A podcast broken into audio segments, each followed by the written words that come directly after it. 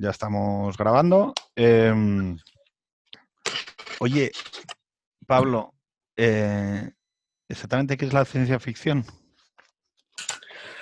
Bueno, pues es, es, un género literario ¿no? que existe básicamente durante el siglo XX. Yo creo que por supuesto, no está, no está definido de una forma clara y definitiva, porque ningún género lo está y este no, puede ser diferente. Eh, tiene, yo, le, yo cuatro características. Lo primero es que es la literatura de la cosmovisión materialista, ¿no? Es decir, eh, el, igual que el terror trata sobre una visión pues, probablemente religiosa, sobrenatural del mundo, ¿no? Es un género que trata enmienda, sobre Luego te hago una enmienda de eso. Vale. ¿Sabes? Sobre una visión religiosa, una visión sobrenatural, o pues eso también, eh, la fantasía trata, bueno, pues que también tiene una visión que no es eh, demasiado científica. Yo creo que la ciencia ficción, su primera característica es que trata sobre la cosmovisión materialista. Es una, es una literatura que, que, viene del mundo de Newton y de Darwin, ¿no? Un mundo hecho de partículas elementales, donde la gente, pues, eh, donde se cumplen las leyes de la física y, y eso es lo que existe. Entonces, es una literatura que probablemente su primer parámetro es que viene de, ese, de, esa visión del mundo en su conjunto. ¿no? Esto uno podría decir de la ilustración o de algo más particular, pero yo creo que la cosmovisión materialista existe antes de la ilustración, por ejemplo, y probablemente seguirá existiendo después de ella. Y, y, por eso es la primera característica. Y las, hay otras dos características que yo creo que son muy importantes para la ciencia ficción, ¿no? y es que es el horizonte del progreso, ¿no? la idea de, de, que, de que la humanidad está en un momento de progreso, que el progreso es consustancial a la historia, que, que, el futuro va a ser distinto del pasado, eh, probablemente mejor y sin duda más interesante. Y lo segundo es el horizonte de la expansión, que es distinto, y es que en los últimos cinco siglos el mundo no ha parado de crecer. Y el mundo creció pues hasta 1902, 1905 en el planeta Tierra, y después se acabó el planeta Tierra, y, queríamos más. Queríamos una nueva frontera, pero las fronteras de verdad ya no estaban. Entonces, eh, pues empezamos a soñar con, con saltar por encima de, de la, del pozo de la gravitación y, y, y hacer imperios coloniales en, en el espacio. ¿no? Y entonces, bueno, pues este es el segundo, la, la segunda característica, la, la, tercera, ¿no? La tercera característica, después del progreso, la idea de, de, expansión. Y yo creo que esas son las tres, una visión materialista, la idea del progreso y la idea de la expansión. Eh, eh, y es una literatura que trata principalmente sobre eso. Jorge, eh, yo le, sí, le voy a hacer una enmienda porque hay una. Lo he comentado alguna vez y seguro que lo he comentado contigo y lo he puesto por escrito en algún sitio, pero ahora mismo no me acuerdo. En el, en el tiene todo el mundo viene un prólogo de, de, Rafael Llopis, creo recordar que es, donde él explica justo que para él Lovecraft representa el cuento materialista del terror. Es decir, ya no vale con decir que, que hay un espíritu, un fantasma o un, o un reencarnado o un espectro o alguien que viene de otra, de otra realidad trascendente, sino que eso que antes eran fantasmas, espectros o, seres de, un mundo trascendente, se convierten en seres de otros planetas o se convierten en manifestaciones de razas que han existido, eh, de civilizaciones antiguas. Y, y, creo que sustancialmente es correcto, y porque además eh, el cuento de Lovecraft, como, los, como la ficción, tiene mucho que ver con el esoterismo, del, de lo que yo llamo el, esoterismo de masas del siglo XX. Los ovnis, la, las historias sobre el Yeti o el monstruo del lagonés, que básicamente lo que hacen es transformar los, los, las manifestaciones y los terrores culturales que antiguamente se asociaban pues eso, a, fantasmas, a apariciones, a seres espectrales, a cosas materiales. Yo siempre, me gusta poner el ejemplo siempre de cuando baja un, un platillo volante en los años 40 o 50 y tiene una escalerilla de metal, ¿no? Y entonces el, ser de otro planeta baja por una escalerilla. Y, es, muy cutre, pero es material. Es, algo material, ¿no? Por eso también probablemente el, el, fracaso o la descomposición del mito, que aunque están volviendo ¿eh? los ovnis, pero cuando se empieza a hablar, por ejemplo, como en la, en peli esta Indiana Jones, se convierten en seres ultradimensionales que vuelven un poco casi al paradigma espectral, ¿no? Y ahí ya nos interesa menos, porque lo que queremos es eh, platillas de metal, eh, tíos con escafandras. Eh... Cruzar el universo y bajar a la Tierra en escalerilla. Claro, claro, claro. Oye, lo que sí es, eh, decíais el tema de lo material, ¿no? Eh, hay una época dorada de la ciencia ficción salvo que yo me equivoque, y creo que esto no es lo, lo de siempre de eh, añoras eh, aquella época y la describes como dorada porque era el momento en el que eras joven. Pero ya sé que esto puede ser como una interpretación psicológica. ¿No hay un momento vital para leer ciencia ficción? yo, eh, yo os lo digo desde la dificultad. no sé si a vosotros os, os pasó o os ha pasado que yo devoraba ciencia ficción mm. en mi juventud. O sea, me pasé años leyendo toda la ciencia ficción. Me iba a la Biblioteca Municipal de Gijón a leer ciencia ficción, a leer los recopilatorios de los premios Nebula o de los premios Hugo, cuentos cortos. Me quedaba de pie junto a la estantería leyéndome relatos. Y sorprendentemente, una parte de mi imaginación y de mi capacidad de imaginación se la acredito a la ciencia ficción, pero hoy en día no soy capaz de leerla. Sí, a mí me pasa lo mismo. Yo recuerdo, joder, luego, por ejemplo, es que no, he sido capaz de leerme ni el Señor de los Anillos, me leí La Comunidad del Anillo y un poco del segundo tomo, porque ya me pilló un poco mayor, bueno, me pilló mayor con 17, 18, pero con 12 o 13 sí que me leía todos los libros de la Fundación y no me los he leído todos, pero cuando digo todos son todos. yo, me he leído toda, la Fundación y todo Dune. Eh, creo que Dune fue la última saga que me leí de, de ciencia ficción. Pablo, ¿tú sigues leyendo ciencia ficción? Sí, sí, sí, sigo leyendo ciencia ficción. leo mucha menos ficción en general, entonces eso sí se nota, ¿no? Pero probablemente el peso de la ciencia ficción en la ficción en general que leo eh, no solamente no ha bajado, yo probablemente antes leía, o sea, como leía más ficción en general, eh, era más variado. Hoy en día leo más ciencia ficción como porcentaje de la ficción total que leo, que puede ser un 10-15% de todo lo que leo en un año. Pero ¿y sigues extrayendo, sigues extrayendo lo que extraías a los 15, a los 16, a los 18? Eh, bueno, eh, leo mucha menos en volumen, claro, porque como porque ya os digo, leo muchísima menos ficción que nunca. Nunca he leído tan poca ficción como ahora, pero yo, yo sigo pasándomelo muy bien. de hecho, es de la poca ficción que leo, entonces eh, me, me, divierte mucho y ahora hay que elegirla mucho, no hay, no hay, y hay que decir una cosa, cada, día, esto es un poco como el rock and roll, que cada vez escuchas más cosas, o sea, decir, la, época no crece, yo, yo no leo casi nada nuevo, eso es verdad. Claro, pero entonces sigo leyendo pero por engancharlo, que ya conocía hace 15 años. Pero por engancharlo un poco hacia lo que, lo que tú trasladabas, ¿no? El progreso material. La base de que Claro, la ciencia ficción explota en un momento en el que, en el que la humanidad, el hombre está soñando con llegar a la luna y joder, llegando. Es que em, es la época en la. Es que incluso la visión de la guerra era diferente. No sé si me explico. el, optimismo de, el optimismo de la humanidad construía narrativas y narraciones muy diferentes a las que hoy podríamos hacer. El, concepto, exacto, el concepto. Incluso el pesimismo era distinto, es decir, la idea de que el futuro iba a ser muy diferente del pasado era mucho más intensa eh, cuando yo era un niño, eh, en los 80, era mucho más intensa que ahora.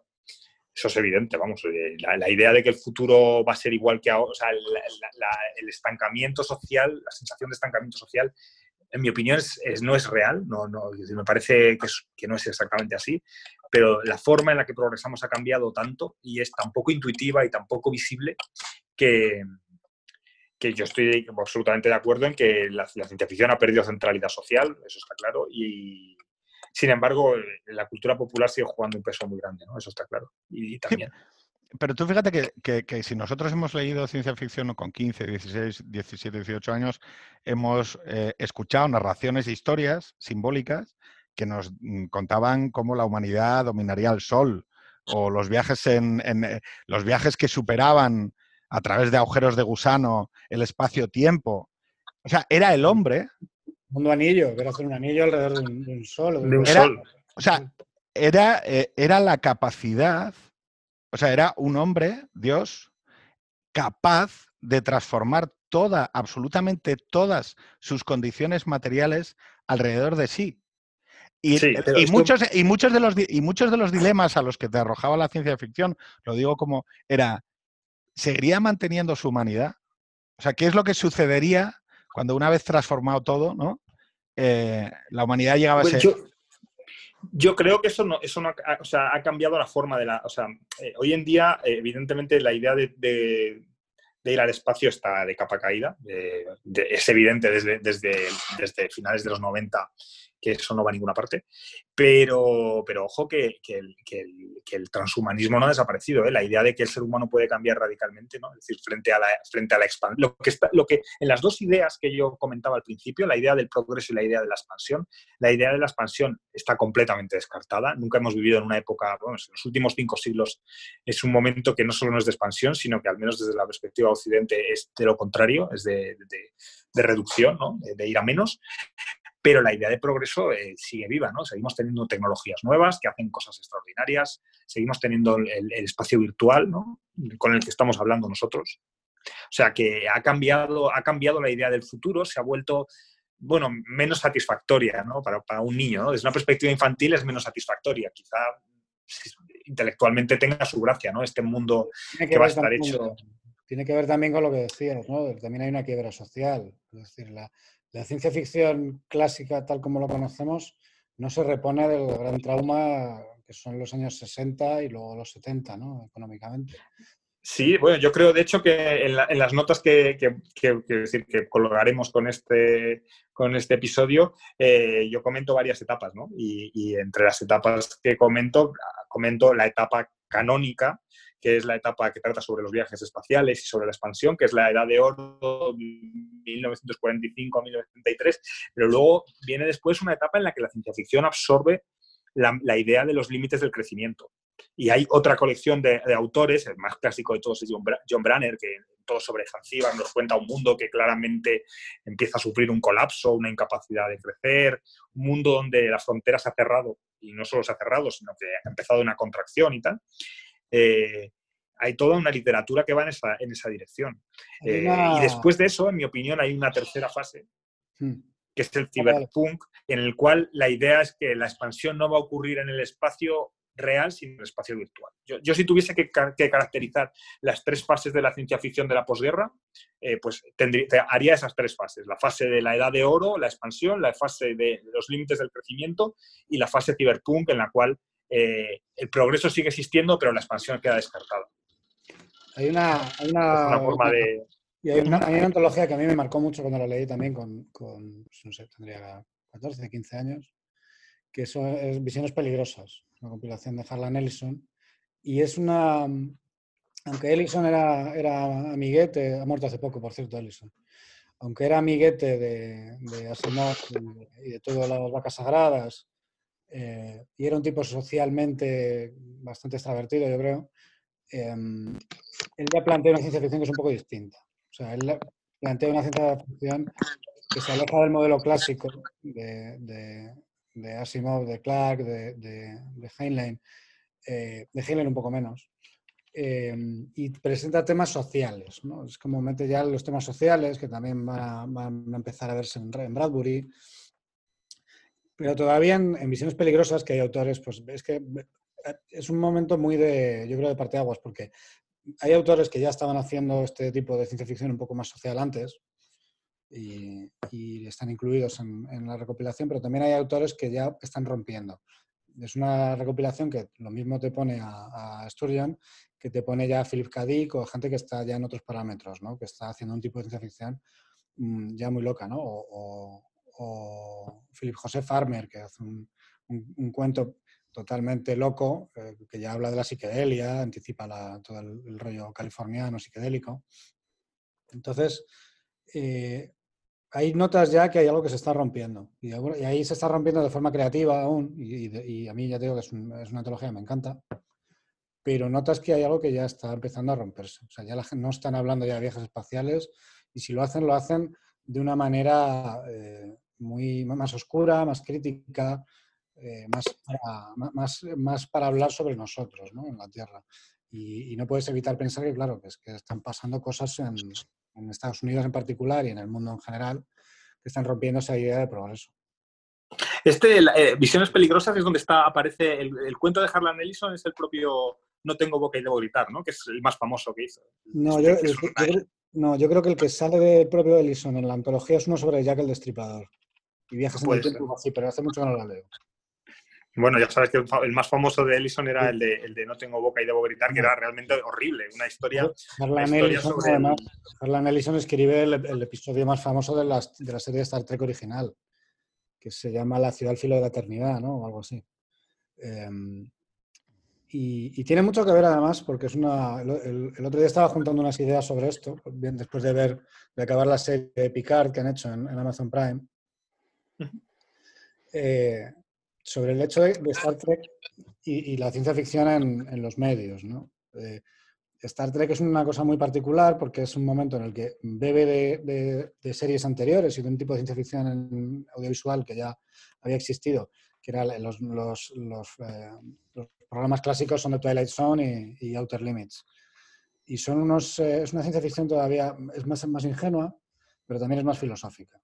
Son episodios cortos, son episodios autoconclusivos y cada episodio es un pequeño dilema, ¿no? Un cuento, lo que es el formato eh, arquetípico del cuento de ciencia ficción que te plantea un dilema moral o te plantea una paradoja y se cierra, ¿no? Y se cierra generalmente con una sorpresa. Eso lo hacían en The Outer Limits y en The, Twilight Zone, eh, que son series que todavía se pueden ver con bastante, con bastante facilidad. Eh, Star Trek lo que hace es añadirle a ese, a ese formato, no lo niega, pero le añade personajes y le añade un arco, o, todavía no hay grandes arcos argumentales, pero una continuidad, ¿no? que se lo da el, incluso los propios escenarios de la nave, la, continuidad de los personajes, etc. O sea, está, es como un primer veneno ya de la space opera metiéndose en, lo que es un formato, lo que era un formato de ciencia ficción pura. Pero si tú ves ahora, por lo menos en mi experiencia, si tú ves ahora la, la serie Star Trek original, me aburre bastante más que el que de Twilight Zone o de Outer Limits. Hombre. Porque, porque, los, porque lo que meten de aventura es más chusco, entre otras cosas. Mientras que el otro lo puedes ver como, como apólogos o como cuentos o como... como además de una ciencia ficción muy ingenua, muy humanista, pero que al fin y al cabo plantea, plantea, cuestiones que, son, que siguen siendo relevantes. Star Trek no renuncia a eso, es decir, los, los capítulos plantean también eh, dilemas morales, son, participan un poco de esa ciencia ficción, pero ya metiendo elementos de, aventura, ¿no? O de Esto, claro, Star Wars, cuando llega Star Wars lo, pasa por encima con un rodillo. Eh, todavía la serie que hacen en los 80, 90 de, New Generation de Star Trek, todavía se puede permitir ese rollito medio New Age y, plantear cosas en términos morales y un cierto humanismo que siempre ha, marcado mucho la, serie Star Trek, un, humanismo un poco ingenuo también y, y planetario y una cosa así New Age. Eh, pero mm, yo me temo que la ciencia ficción audiovisual está ahora mismo completamente arrasada por el paradigma, eh, el paradigma Star Wars. bueno, si tú ves explicar, bueno, hay cosas. Hay cosas. Battlestar Galáctica, la nueva, bueno, la nueva, quiero decir, la de los años 2000, yo creo que es un buen ejemplo. Y hay ahora una que se llama The Expanse, sí, que, que es, es razonable. Quiero decir que es razonable. Quiero decir, no, no... Sí, pero por ejemplo, yo creo que la franquicia de... Bueno, se está haciendo mucha, ¿eh? O sea, os recuerdo que HBO, que HBO ha apostado mucho. Eh, Westworld, por ejemplo, ha apostado mucho por la ciencia ficción. Watchmen está en esta línea. Yo, yo creo que en eso sí que sí que está. pero perdonar un segundo. O sea, que vienen de los 70. Pero vamos, vamos a. vamos a. Vamos a. O sea, eh, eh, ¿consideramos a Watchmen ciencia ficción? Bueno, yo creo que está razonablemente en el límite, ¿no? Yo creo que está, los temas los trata. No, me atrevería a considerar así a, otros superhéroes, pero Watchmen es suficientemente única en su clase, ¿no? Y, tiene un, grado de seriedad y de. ¿Y Star Wars? Bueno, esa, es la gran cuestión, ¿no? Es decir, la ciencia ficción. de hecho, es una de las cosas de las que. Vamos a hacerlo por si la gente no, no, no ha leído ciencia ficción, que que bueno, que hay... eso sí que creo que lo quiero comentar. Eso es lo que quiero comentar. Precisamente la, idea de hacer un programa sobre esto, que decir que lo comentamos en alguna ocasión y, lo hablamos entre todos y uno de los motivos por los que yo siempre he querido hablar de este tema es por la sensación que hay de que, de que hay una cultura de la ciencia ficción que es la verdadera, la seria, la, alta cultura que, que, no tiene ninguna relevancia social, mientras que el concepto de ciencia ficción que tenemos eh, es precisamente el puramente audiovisual. Y, el caso más, el caso paradigmático, yo me di cuenta de eso y me pareció especialmente sangrante y especialmente necesario hablar de, lo que subyace debajo de la ciencia ficción audiovisual. Me pasó con Big Bang Theory, donde aparece Sheldon Cooper donde se habla, por ejemplo, de física de forma muy seria y bastante interesante y tal, pero cuando se habla de ciencia ficción, bueno, eh, Sheldon Cooper solamente sabe de superhéroes, eh, Star Trek y, Star Wars. o sea, estamos hablando de un tío que se supone que es la persona más inteligente del mundo, ¿no? Y, sus referentes culturales están vinculados a la ciencia ficción, pero solo a las formas audiovisuales y más populares del género. Y dices, no, mire, si tú eres Sheldon Cooper, deberías hablar algo de Asimov, deberías hablar de Hailing, deberías hablar de, Orson Scott Card, ¿no? Eh, y ese, era mi objetivo para hacer un programa en el que se hablase, en el que, en el que intentásemos sacar lo que hay por debajo, ¿no? Sacar el sustrato de la alta ciencia ficción, que, es en una época en la que la ciencia ficción como es enormemente dominante en la cultura popular y sin la, la, alta ciencia ficción prácticamente está no solo en decadencia, sino que la gente ni se acuerda de ella. Pero porque, es una oportunidad para hablar de, este tema. Esto ya es una fijación personal, pero yo creo que tiene que ver con, con la inexistencia ahora mismo de, de, un público sociológicamente hablando como era el que consumía la ciencia ficción entonces, porque estaba orientado. ¿Qué es la ciencia ficción en el, sentido clásico? Es un entretenimiento que es a la vez masivo o, con aspiración masiva, pero con una cierta elevación, una elevación, si quieres, gallinácea o, muy, cultista o... Muy, manejable, pero que, pero que no renuncia a plantear pues eso, dilemas morales y tal, ¿no? o, a plantear cuestiones socialmente relevantes o técnicamente relevantes. El HBO Medium Reader, o sea... Y tiene que, ver, y tiene que ver, pues eso, yo con, otro tema que es que incluso creo que ayer estábamos grabando otro programa que también salió, que es el tema, pues las, grandes colecciones de divulgación, ese, ese público de clase media aspiracional que quiere formarse, que, quiere plantearse dilemas y que en un momento dado, los años 60, 70 en España, lo mismo te lee los clásicos de Bruguera de Asimov que te lee a Von Daniken o que te lee la colección de, de, televisión española de, de divulgación, porque es un público de clase media que quiere que tiene cierta curiosidad intelectual y que no, y que no, y sobre todo además que no está arrasada por esta, por esta epidemia de, cinismo y de, y de, y de estar por encima de las cosas y de tomárselo todo irónicamente, que es la generación nuestra. A ver, es que has dado con, un, con una tecla que antes te comentaba Pablo, que es el tema del cinismo y la ironía.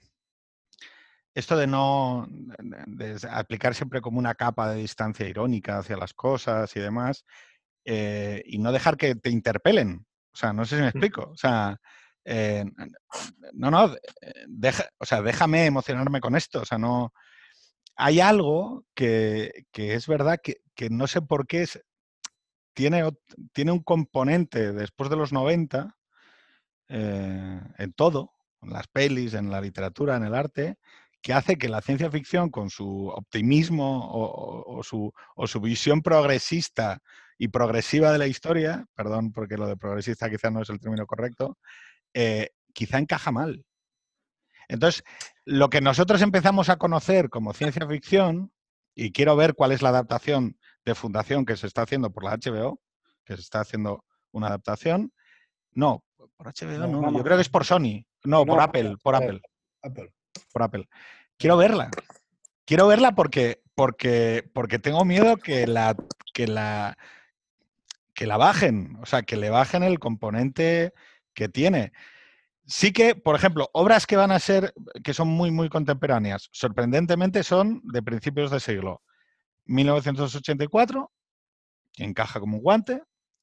Eh, un mundo feliz, bueno, bueno, eh, yo, sabéis que de, las tres antiutopías es la que me parece más interesante, porque... Un mundo vamos a decirlo. Eh, habla, tú de la tercera. habla tú de la tercera, pero yo creo que divertirse al morir. Si alguien acertó... ya, ya, ya, ya, me parece. en, cómo funciona, en cómo funciona la orientación del poder. Eh, y es una, es una novela escrita en, los en 1930. Sí, sí, claro, claro. Eso es pre-ciencia ficción, de hecho. No, no, la ciencia ficción no existe en ningún sentido. Es otro debate que se suele dar. Si, Pero entender cómo funciona psicológicamente hacia el grupo, entender cómo funciona psicológicamente hacia el grupo, hacia la sociedad, el evento masivo de entretenimiento y el hedonismo y el placer y, y toda esta mecánica es una es, bastante abrumador. Y, genera algo eh, te interpela de una forma muy particular por lo siguiente, y es que te obliga a preguntarte por qué no estás a favor. Cosa que no genera 1964. Es obvio que todos estamos en contra del sufrimiento, es trivial estar en contra del gran hermano. pero eh, ¿por qué estamos en contra del mundo de un mundo feliz? Eso, eso, eso te obliga a pensar, ¿no? No, no es trivial, oye, si son felices. Ah, eh, desde luego lo que no tiene distancia irónica es Huxley hacia la felicidad manufacturada por las drogas y por el hedonismo. Él dice, no, no, esto funciona. Estos tíos son, en el sentido más eh, eh, superficial del término, son felices. Ellos creen que son felices y, el, uno pues, debería ser juez de su propia felicidad, con lo cual, ¿qué tienes que objetar a esto? Y eso es genial. Porque no es nada fácil objetar, no es nada fácil objetarle a un mundo feliz que de verdad no lo sea. A una China, a una China sin represión. Sabes que Huxley en su letra de muerte pidió un, pidió una dosis de LSD. Y hay que irse con las, puertas de la percepción abiertas, no al revés. Ya, ya, ya, ya. Pues no, me que decir, me parece, me parece, en ese sentido me parece mucho más, mucho más eh, filosófica que, es una de las novelas más filosóficas que yo me he leído porque, porque eh, bueno, te obliga a, repensar, bueno, te obliga a plantear, por ejemplo, es, es quizá una reducción al absurdo del utilitarismo en su sentido más clásico. En el sentido, el propio, el propio Stuart Mill, eh, John Stuart Mill hablaba del utilitarismo y, hacían, y, en el fondo entraba en el, en el caso de la, de la, felicidad trivial y si eso era felicidad válida para su visión de, de la mayor felicidad para, para, la mayor cantidad de gente. ¿no? ¿No se toca algo, no se toca algo con Matrix? Muchos, muchos años después. Sí, sí, ¿no? el, el, que el, que, el traidor, ¿no? Hay, un tío que dice, yo no, si yo estoy, A mí dame la, quiero decir, el dilema de cifra que dice, oye, tío, esto es una mierda. O sea, quiero decir, eh, estamos comiendo papi y ya no sé qué. O sea, eh, mira, el entrecot en bits sabe cojonudamente. Igual. A mí, lo que le dice, lo que le dice a la gente es, no quiero acordarme de nada. O sea, vuelve a, vuelve a meterme a la máquina y no quiero acordarme de nada. Es libre, eh, pero eso es libre. ¿Es una decisión libre? Bueno, en su caso sí, indiscutiblemente, ¿no? Eh, nos parecerá mal, pero, pero libre es. Está claro que es libre porque la toma con pleno conocimiento de causa. Oye, decías las tres eh, antiutopías, la otra es nosotros. Matrix es un pastiche y no es raro que recoja cosas de otros sitios. Dicho sin, tampoco sin, intención de hacer un juicio negativo, pero es un pastiche. Bueno, es, es, es, pero muy funcional, ¿eh? Pero era, funcional antes. Ahora yo creo. la 1. ¿eh? envejecido. La 1, la 1. La 1, la 1, porque el resto, es, hace poco no funciona. Pero la 1 funciona. Para mí la 1 funciona. ¿Sabes? Eh, como, como, bueno, de hecho en la lista de, en la lista de, libros que, hicimos sobre esto y tal, eh, hay, hay, muchas cosas que no están. Por ejemplo, la fundación, la saga de la fundación aparece como fundación, fundación imperio y segunda fundación. Las novelas posteriores, que son claramente alimenticias, no tiene sentido ponerlas. ¿no? Es decir, hay que, hay que recortar mucho para evitar todo lo que son las explotaciones comerciales. Para mí, por ejemplo, tengo la mejor opinión de Dune. Eh, y, y, no recomendaría en absoluto ninguna de los demás ninguno de los libros posteriores. O sea, Dune es una maravilla y es, el, y es el único que hay que leer de Dune si quieres mantener una buena, si quieres mantener una buena opinión de, vamos, de, ese universo. O sea, para mí son muy fallidas todas las, las secuelas. O sea, yo hay una cosa con Dune, eh, perdón porque estamos saltando y queríamos hacer un pequeño orden, pero, pero yo creo que va a ser imposible. Va a ser imposible, pero bueno. Por eh, escrito, el orden por escrito, ya está. O sea, tú eh, has dicho, solo coges las tres primeras. Fundación, Fundación, Imperio, y Segunda Fundación. Y Segunda Fundación. Los límites de la Fundación ya te vas. Claro, pero es que, o sea, ten en cuenta que no se escribe con las otras. ¿eh? decirte que en realidad a mí personalmente me gustan Fundación y la primera mitad de Fundación Imperio. Cuando aparece el mulo, eh, deja de ser una cosa, ¿sabes? Deja de interesarme porque claramente se vuelve demasiado fantástica. Mientras que las versiones anteriores, ¿no? la, la idea esta tecnocrática, que es fundamental, Asimov es fundamentalmente un escritor que trata sobre, sobre esto, sobre la tecnocracia. Y hay, un montón de, sus... De eh, Asimov es el último centrista. O sea, el centrista liminar. Es el centrista, es el centrista que se detiene antes de el dictador autoritario. Es el tecnocentrista por excelencia. Eh, además, autoritariamente. O sea, no, tiene problema con eso, no, cree que exista ese problema. Sin duda alguna, eh, Asimov está de acuerdo con Lenin en aquello de libertad para qué. eso seguro. Solo que él pretende que funcione, claro, lo de Lenin no funcionaba mucho, pero, pero libertad para qué es claro en su obra, es, explícito. De hecho, el, la fundación es un tratado de, maquiavelismo. No, permitas que tu sentido de la moral te impida hacer lo que está bien. Es una frase que repite como cinco o seis veces durante toda la... Es, un lema clásico de, de, Asimov, ¿no? Hay dos lemas clásicos que todo el mundo recuerda de la fundación. Uno es el no permitir que el sentido de la moral te impida hacer lo que está bien. Y, y había otra cosa más que decía que era lo de que la violencia era el último recurso del incompetente. Estas son las dos. La violencia es el último recurso del incompetente, es verdad. Estas son las dos frases típicas de la Fundación y, que hay una filosofía política ahí bestial, ¿no? Una filosofía puramente de, un pragmatismo político radical. Y el libro trata sobre el pragmatismo político. Y yo hago notar que además eh, esto pasa también en, sus historias de robots, que también tratan mucho sobre esta clase de temas, sobre cómo gobernar. Tratan mucho sobre Multivac. Multivac es el, la aspiración de que el mundo sea gobernado por una inteligencia artificial. Hay docenas de, de cuentos de Multivac que tratan también sobre la idea de poner el poder en manos de y quitarnos esto porque ni somos capaces ni le sacamos nada en limpio. Bueno, hay una maravillosa... Mi favorito es uno que se llama El conflicto evitable. Sí. un cuento que se llama El conflicto evitable, eh, que trata sobre, sobre el final de la Guerra Fría, porque simplemente se ponen de acuerdo en que bastaba con tener eh, inteligencias artificiales que dirijan la economía y ya está. Eso es igual, eso es tan mercado como el mercado y tan socialismo como el mejor socialismo. Eh, y, Susan Calvin va a hablar con ellas porque hay algunos problemas. Al final, o sea, el cuento es extraordinario. Al final, las inteligencias artificiales, entre otras cosas, están deshaciéndose de la oposición. Y por supuesto les parece bien a todos. ¿eh? Claro, es que la, oposición es, es, oposición al progreso. Hay que deshacerse de ella. Es fascinante, ¿eh?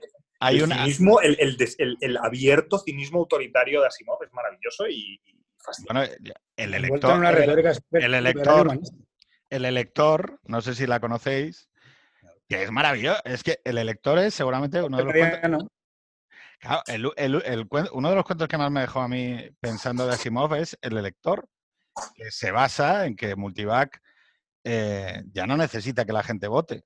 Con que, con que haya uno que haga una. No, pero, pero es que esto es, más fino todavía. Espera, que acabe de contar, Pedro, el, argumento porque es una genialidad. Claro, o sea, es, es, oiga, eh, con las elecciones, pues, pues es un coñazo, que si la gente, que si los votos, que si no sé qué. Oye, vamos a ver. Si tenemos una máquina que con una certeza absoluta nos puede predecir el resultado electoral con un voto, no con un voto, con una encuesta, porque además el proceso es toda la encuesta del elector, que el elector... De... Claro, el median voter, encuentra el median voter. Eso, exacto. El encuentra el votante mediano. Eso es lo que llevamos haciendo. Hoy en día lo llamaríamos el votante mediano. Multivac busca al votante mediano y le pregunta qué hay que hacer y ya está. una cosa maravillosa, una genialidad absoluta. eso es, lo que pasa es que normalmente no lo encontramos, pero y más en un sistema de partidos cartelizado como estábamos antes, es lo que hacen los dos partidos.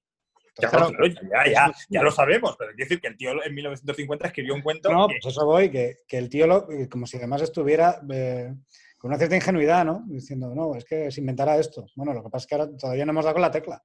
Pero se está intentando. Luego la, luego la otra maravilla era también el de hágase la luz, que es eh, cuando la humanidad crea su propio Dios, ¿no? O sea, es decir, Multivac en el, en el, en el último cuento, eh, que no es el último cuento cronológico, pero es vamos a decir, eh, Asimov va como secuencializando, ¿no? Los Susal Calvin, eh, los cuentos y demás. Entonces, si tú colocaras el último cuento de Multivac, en el último cuento de Multivac, eh, el, pivota alrededor de la idea de la creación.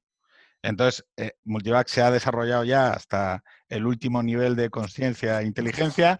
Los soles se han apagado, o sea, lo único que queda en, el, en la creación, en el universo, es la inteligencia de Multivac y lo último que dice es, eh, hágase la luz. Y entonces pone en marcha el reloj de la historia y se crea eh, eh, otra vez.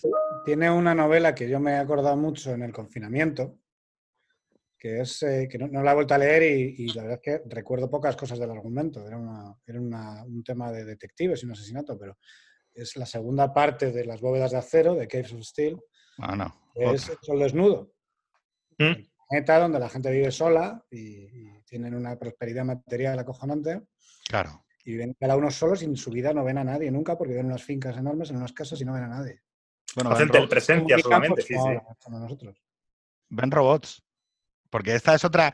Esta viven en haciendas, o sea, os, recuerdo que, viven en haciendas. Viven en haciendas, en plantaciones, son, son sureños. o sea, no es una cosa que no exista. O sea, es un poco como el general de los nazis, pero con robots. ¿Qué responsabilidad, tiene, ¿Qué responsabilidad tienes hacia tu creación? Que ese es otro de los dilemas clásicos de, escrito desde el, desde el ser humano hacia el robot o hacia la inteligencia artificial, autoconsciencia de sí mismo. El conjunto de las tres leyes de la robótica, que son una puta genialidad, porque, o sea, es que o sea, permiten iterar todos los conflictos humanos en torno a, esos tres, a esas tres normas. y nos em, han dado a Susan Calvin que es la, es, la, es la mujer a la que todos hemos querido siempre eh, redimir de su tristeza y de su, ¿no? Es decir, todos, yo creo que no ha habido no ha habido nerd que no se haya enamorado de Susan Calvin y haya pensado que estaba en condiciones de redimirla de su, de su soledad, es una cosa clásica.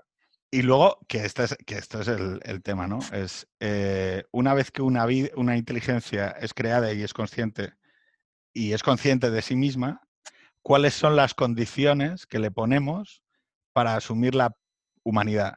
Y son aceptar su propia muerte, que es el, relato que a mí me hizo llorar, o sea, recuerdo emocionarme del hombre del Bicentenario, en donde em, él quiere ser humano, quiere ser reconocido como humano, eh, tiene una inteligencia que le permite eh, desarrollar esa, esa, capacidad y lo que la sociedad le pide es que muera. Hmm. Y una vez que muera, podrá, una vez que, una vez que acepte que puede morir, entonces sí que podrá ser humano. Lo cual y le hacen, y le hacen, o sea, le dan la ciudadanía cuando ya es, cuando, cuando, cuando está muriendo. Un programa que garantiza su muerte. Claro, pero fijaros qué ideas que recibes con 16, 17, 18 años. Es que es la hostia. ¿Qué tiene esto que ver con Netflix? Por favor. Bueno, no, Netflix, en, Netflix hacen, en Netflix hacen cosas. No, no, no. ¿Has visto Altered Carbon? ¿Has visto Altered Carbon? No, no, no lo he visto, no, no, lo tengo. Eh, o sea, veo lo que consigue llegar a Movistar de alguna Pues muy sencillo, es, transhumanismo y es que tú tienes una pila, que, es tu, que es tu conciencia, que se puede meter en fundas, ¿vale? Que por cierto, esta es otra gran. Eh, vamos a pasar a lo siguiente. Sueña, sueña, te puedes meter en una funda, ¿no? ¿Sueñan los androides con ovejas eléctricas? ¿Os la habéis leído? Sí. ¿Os ha gustado? Yo la leí. por supuesto, Blade Runner me encantó. Yo, hay que decir, eh, mi, visión de mi visión de, de, Philip K. Dick es el tío que hace, eh, que hace esas películas de las que es mejor no leerse el cuento. yo, la leí y después de haber visto la peli y no, no me dijo nada, no la entendí muy bien. ¿Cuál? ¿Sueñan los androides? Claro, por eso, Pedro, a, ti te gustó? A mí eh, siempre, o sea, eh, quiero decir, la, decepción, de, con la, decepción con las con, la, con Philip K. Dick es permanente, porque como siempre hacen películas tan buenas, luego vas a leerte el cuento o la novela y dices, pues esto no, no, no, no es la mitad. Yo soy bastante... En el libro de Ellison hay un, hay un relato que siempre me fascinó de Dick, que se llama La fe de nuestros padres. Es que los, los chinos han ganado la Guerra Fría y entonces sale, esto es en Vietnam, y entonces sale todas las noches el presidente Mao en la tele a darles un, speech ¿no? a la gente. Entonces hay, un, entonces hay una trama en la cual el, protagonista se come una pastilla pensando que es un alucinógeno y ve un monstruo en la tele en vez del presidente el Mao y luego le explican que no, que lo que toman es un antialucinógeno. Entonces a partir de ahí ya se, pues, se, desbarra la cosa estilo Philip K. Dick. A mí, me, a, mí, a mí me gusta Philip K. Dick. Yo tengo que decir que yo era un gran fan de Philip K. Dick porque conseguí entrar en su manera de contar la las historias que no tienen nada que ver con la ciencia ficción, todo hay que decirlo, es literatura lisérgica. Entonces, una vez que tú haces ese, ese contrato con el libro, eh, la potencia que tiene son las escenas que describe. O sea, reconozco que yo acabé desarrollando eh, como una habilidad para extraer de los libros de Philip K. Dick aquello que me, que me parecía más sugerente. En el caso de Sueñan los androides eh, con las ovejas eléctricas, que eso es lo que creo, y eh, ahora te voy a añadir una lectura a lo que tú dices. Por eso tiene pelis tan buenas. O sea, porque en, o sea, en realidad... Eh, es, muy potente, la, idea. La iconografía y la idea. Entonces es, capaz de traspasar el formato. O sea, mira, solo digo una cosa. El tema de los animales en, en la novela de Philip K. Dick es, no, mira, los animales naturales se han extinguido. Y entonces tenemos unos robots, eh, unos, unos androides, unos, unos, unos, avatares que nos permiten eh, y que están, o sea, que se construyen animales eh, como símbolo para, o para, para verlos y para consolarte con la idea de, de, de, en qué momento la cosa se jodió. O sea, para devolverte de manera ficticia y que, donde tú te haces un contrato contigo mismo diciendo, o sea, tengo absolutamente claro que esta rana no es real. Que esa parte es la que peor se entiende de la peli. Bueno, ponen un sí, poco... sí, pero, y, y, la, y, la, peli trata, porque la peli trata sobre otras cosas. Es que esto esta era la gran sorpresa cuando yo me lo leí. La peli trata, la, la peli en primer lugar es un noir, cosa que Sueña los androides no tiene esa, que es la, la primera gran ventaja, ¿no? La, el primer momentazo de, de, de, Blade Runner es la capacidad de traducir el, el, el noir hacia el futuro. Eso es maravilloso. Uh -huh. sí, sí. Y, la, y la parte visual es extraordinaria y yo no recuerdo que estuviese que, que, estuviese, que, que, Philip Dick generase eso en el libro. No, y no solo no eso, y la otra cuestión, y la otra cuestión que me parecía maravillosa era la idea de la, de, del asesinato de Dios, que es de lo que trata Blade Runner. Blade Runner trata de que la criatura va a decirle a su creador, oye, me has dado cuatro años de vida, cabrón. ¿Sabes? ponme una extensión, no sé, un, algo, dame algo más. Y, él le dice, mira, no puede ser, esto es lo que se puede hacer y, piensa que, que, tu existencia ha sido corta, pero mucho más intensa que la de otras, y con eso te tienes que conformar. Y no se conformamos, es decir, se conforma porque no hay otra opción, pero lo mata.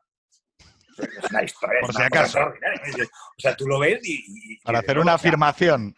Ha ido, ha ido a pedirle cuentas a Dios y, y, las cuentas que Dios le ha dado no le han valido, se lo ha cargado. Cabrón. Bueno, yo quiero reconocer que, que, es la película, era la película favorita de mi padre. La he visto muchas veces con él. Eh, y, y, recuerdo que fue mi primer contacto con la idea de la muerte. O sea, que, no, es, que... es decir, la primera vez que ves en. O sea, esto es todo. O sea, decir, sí, sí, es. es. esto todo? Y entonces, eh, lo bueno es que la historia del replicante, que es la, la, la historia verdadera, eh, tiene un momento final de, de, o sea, que es, o sea, que es muy simple, muy sencillo de entender, muy, o sea, muy accesible y al mismo tiempo extraordinariamente verdadero. O sea, quiero decir, la disolución de tu identidad, o sea, el hecho de decir, mira, mmm, no, esto se va. Y claro, eso es que vuelvo a repetir una y otra vez lo mismo. Eso golpeándote con, eh, en una posadolescencia. Sí, sí, eso, eso es lo que yo. No, no. Pero eso es lo que yo he hecho. Es que yo eso es lo que he hecho de menos. Es que eso es lo que yo he hecho de menos de alguna manera en, en este tipo de vehículos, ¿no? De decir, oye, mmm, hay determinadas ideas que yo sé que he alcanzado, alcanzado o acercado o hecho una primera aproximación a través de estos vehículos, porque te plantaban cuestiones relevantes, verdades eh, que te vas a tener, cuestiones que te vas a tener que hacer más adelante, pero te las planteaban en un paquete absolutamente accesible y del que eras capaz de agarrar cosas. Y eso, Minority Report, que es otra idea de Philip K. Dick, eh, que es el qué buena también, qué bien funcionaba. Claro, la idea del precrimen. O sea, la idea, la idea del precrimen, la, la idea, de la... La idea del precrimen. Entonces, claro, eh, eh, Philip K. Dick, que vosotros decís, pues Gestar, Escala, Ubik, claro, son, son novelas en las cuales yo personalmente recogía una idea que te haces propia y luego es verdad que tiene una, un tipo de narración. Pero, por ejemplo, la idea del autoritarismo y de las distopías políticas, que es otra obsesión de él profundísima. Eh, de todo el género. Sí, pero por ejemplo, la anarquista. Yo, de, todo, de, todo, el género, pero más a partir de los años 60. Perdona, desde el pregénero, o sea, las tres antiutopías clásicas son previas al género. Pero hay una... Luego hay un montón, el género las replica una y otra vez. Pero, lo que, pero la ciencia ficción americana se obsesiona mucho a partir de los años 60-70 porque es un reflejo de la propia de la propia situación política allí, ¿no? De, de, la contracultura, de los años de Nixon, de la guerra del Vietnam, de todas estas historias. Bueno, y porque es nuclear al género. Nada es más nuclear. No olvidemos que, el género trata sobre dos cosas. Trata en parte sobre una descripción más o menos detallada de cómo podría ser el futuro, ¿no? Es decir, lo de hacer un, pues no sé, el, el 20.000 leguas de viaje submarino, cómo construir una, una máquina que, donde puedes vivir indefinidamente, ¿no? Una, una cosa cerrada, una economía cerrada en el mar, ¿no?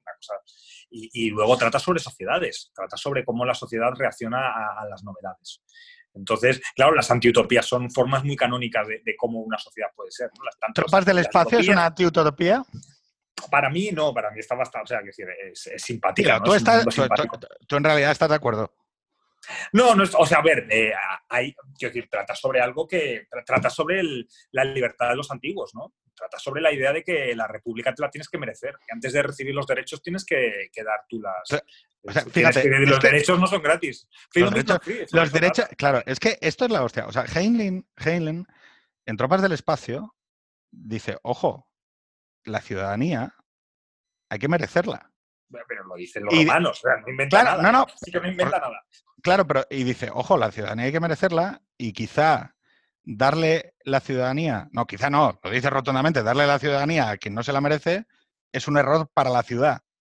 Es un error estructurar para la ciudad. Que Como Aristóteles y Platón, ¿no? O sea, usted, usted, usted, usted tiene derechos en el ágora porque antes de eso ha sido plita. Hay que ser oplita para, para ser votante. Vamos a explicarlo un poco. No hay nada nuevo. Lo, único que hay nuevo es que el tío se atreve a hacer un libro donde desacomplejadamente nos, nos dice la libertad de los antiguos es superior a la de los modernos. Es un atrevimiento, Algo que a nosotros nos desagrada. un atrevimiento ahora. Cuando sale el libro en plena Guerra Fría, yo no sé si es tan, atrevimiento.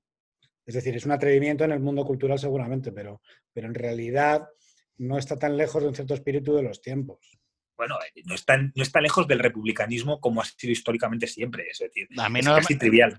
No se me está lejos hoy, ni siquiera.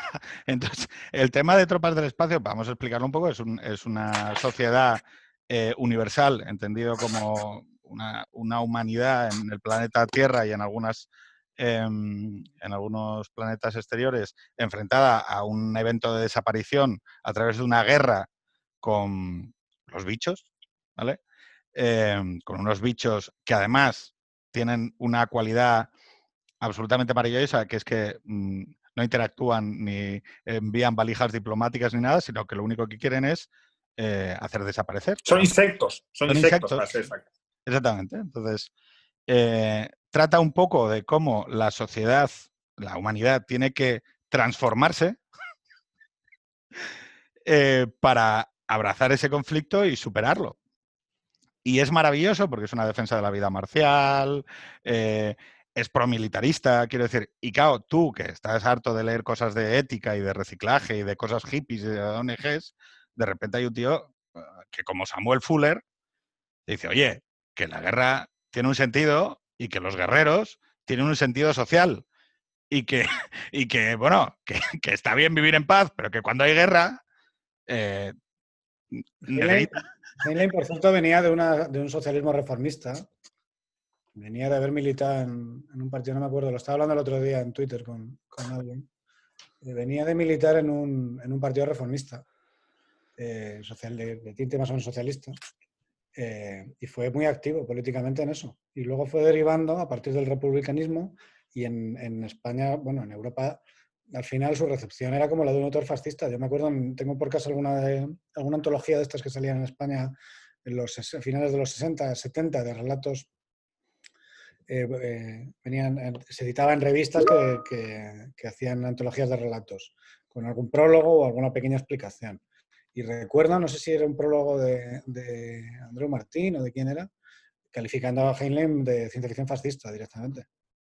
Bueno, porque, a ver. Bien, porque también en, el sentido, en el sentido de las fastes, que es el símbolo que llevaban los cónsules romanos, es claramente No hay ninguna duda.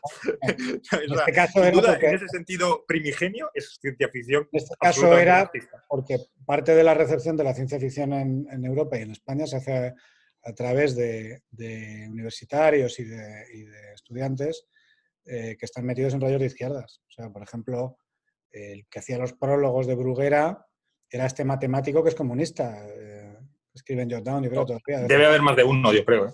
Sí, bueno, eh, este, este, ha sido bastante vocal, como dicen. Pero, y luego, pues... Oye, os quería, os quería decir algo, ya que estamos hablando de Heinlein, yo quería también... recordar, yo, quiero, os quiero recordar que hay, aunque Heinlein es Heinlein un poco... es, es, para todos los públicos, pero yo creo que hay un super Heinlein que es Larry Niven, porque Larry Niven, aparte de escribir Mundo Anillo, que es que en mi opinión es los temas clásicos de Heinlein, pero más y mejor, ¿no? Eh, eh, también escribió Juramento de Fidelidad, que trata sobre que trata sobre el mismo tema del autoritarismo, libertarismo y si la sociedad tiene que ser autoritaria y organizarse con esta clase de republicanismo autoritario que propone Heinlein. Y está muy bien, es un, es un, libro que se lee, no es muy largo y se, se lee muy bien. Eh, es para mí, yo siempre lo digo, es el Walden 2 de, de, derechas, ¿no? Si, si, Walden 2, Skinner propone cómo hacer una sociedad ideal eh, cerrada y que teóricamente pues, sería una sociedad en la que se superarían las neurosis del capitalismo y tal. Skinner es, el psicólogo, por si alguien no lo sabe, es decir, y Walden 2 es un libro que es como una, como una versión filosófica de, de lo que él entiende serían las consecuencias políticas de su obra científica. Y hay un Walden 2 de derechas que es eh, Juramento de Fidelidad de Purnell y, y Niven. Y bueno, yo siempre pienso que, que eh, por supuesto, a Henley se le lee muy bien. Forastero en Tierra Extraña, por ejemplo, que es, el, que es un libro que trata sobre sus obsesiones más individualistas, pues es una novela muy cómoda de leer y tal. Pero si yo tuviese que leer esa clase de ciencia ficción, si yo tuviese que leer a, Niven, eh, a, Henley, lo que haría sería no leer a Henley, sino leer a la de Niven. Y tendría lo, lo mismo, pero mejor. Esa es mi opinión. Henley tiene un libro que a mí me, también me encantó cuando lo leí de chaval. No lo he vuelto a leer, no sé qué, qué opinaría ahora, pero que describe un proceso revolucionario la luna es una cruel amante, es como la luna es mm. independiente. Es verdad. Oye, ya, que estamos hablando de republicanismo, porque voy a decir que a mí, Heinlein, eh, una cosa que, maravillosa que tiene es, eh, claro, que, la aristocracia creada que propone no es genética, es que tú vas a la guerra, te sometes a un proceso de entrenamiento, eh, te ganas tu ciudadanía y vuelves. Entonces ya eh, formas parte de determinados cuerpos. Pero hay otra muy clásica que también habla de esto, que habla de aristocracia también, que es Dune, y que yo creo que lo hace desde otro punto de vista, porque Dune es un sistema de castas y de familias y de dinastías. Em, la duda que yo tengo, ¿vosotros habéis leído toda la saga? Eh, no, probablemente no, me aburrí mucho antes, pero me, me, leería, yo creo que llegué a Dios Emperador. Bueno, vamos a dejarlo solo entonces en Dune, en el primer tomo, que yo es un libro que hasta hace muy poquito revisaba todos los años, o sea, me lo leía otra vez. Porque... Con razón, en mi opinión, ¿eh? no, es Era la típica era la, es la típica lectura de verano que te puedes poner a hacerla y pum, pum, pum, pum, pum, la vas sacando, la vas sacando, la vas sacando, son 500 palabras, tú, tú, tú, tú, y le sacas un, le sacas un ángulo. O sea, a la relación de Paul con su madre, a, a lo que sea, ¿no? Eh, me parece una novela extraordinaria como novela. O sea, extraordinaria como novela.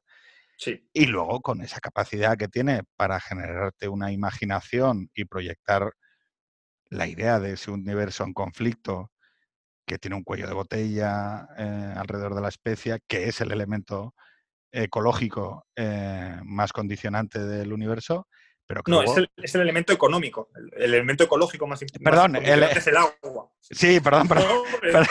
No, pero, que los dos. las dos cosas, curioso. Perdón, perdón, perdón. he, dicho, he dicho económico respecto a la especie, pero que luego. Tiene... de Túnez siempre hablamos de ecología, ¿no? claro, pero luego tiene el elemento ecológico de que, que, esta es otra idea maravillosa, que es. Eh, no, es que los Fremen necesitan, que es la idea última de Paul, es siempre tendrá que haber desierto en Arrakis. Porque sin desierto perderíamos em, lo que es, lo que somos, eh, los Fremen. Es decir, tú puedes traer el paraíso a la tierra, pero si en el camino te pierdes, entonces ya no podrás ni defenderlo, que es la idea de que hay, hay, hay planetas que endurecen a los hombres. Y son los hombres duros los que son capaces de transformar la realidad. Es, o sea, es una idea, em, es una idea jodida. Que es el hecho de. es que el progreso solo se puede hacer a través de una determinada mentalidad. Entonces, claro, todo, la investigación científica, la idea de la Bene Gesserit, la idea de la religión, que es otra cosa, o sea, es, es una, la idea de que la... La idea de la terraformación, de, ¿no? de, que, de, que, van a terraformar un planeta no como Marte, ¿no? No, no, no exógenamente, sino ellos mismos, gente corriente que es capaz de, van poniendo sus plaquitas solares, en este caso tienen sus, sus eh, los Pero no crees... estos de extraer el rocío, van acumulando agua. ¿No crees que la idea de Dios... Pero la idea de Dios ahí es...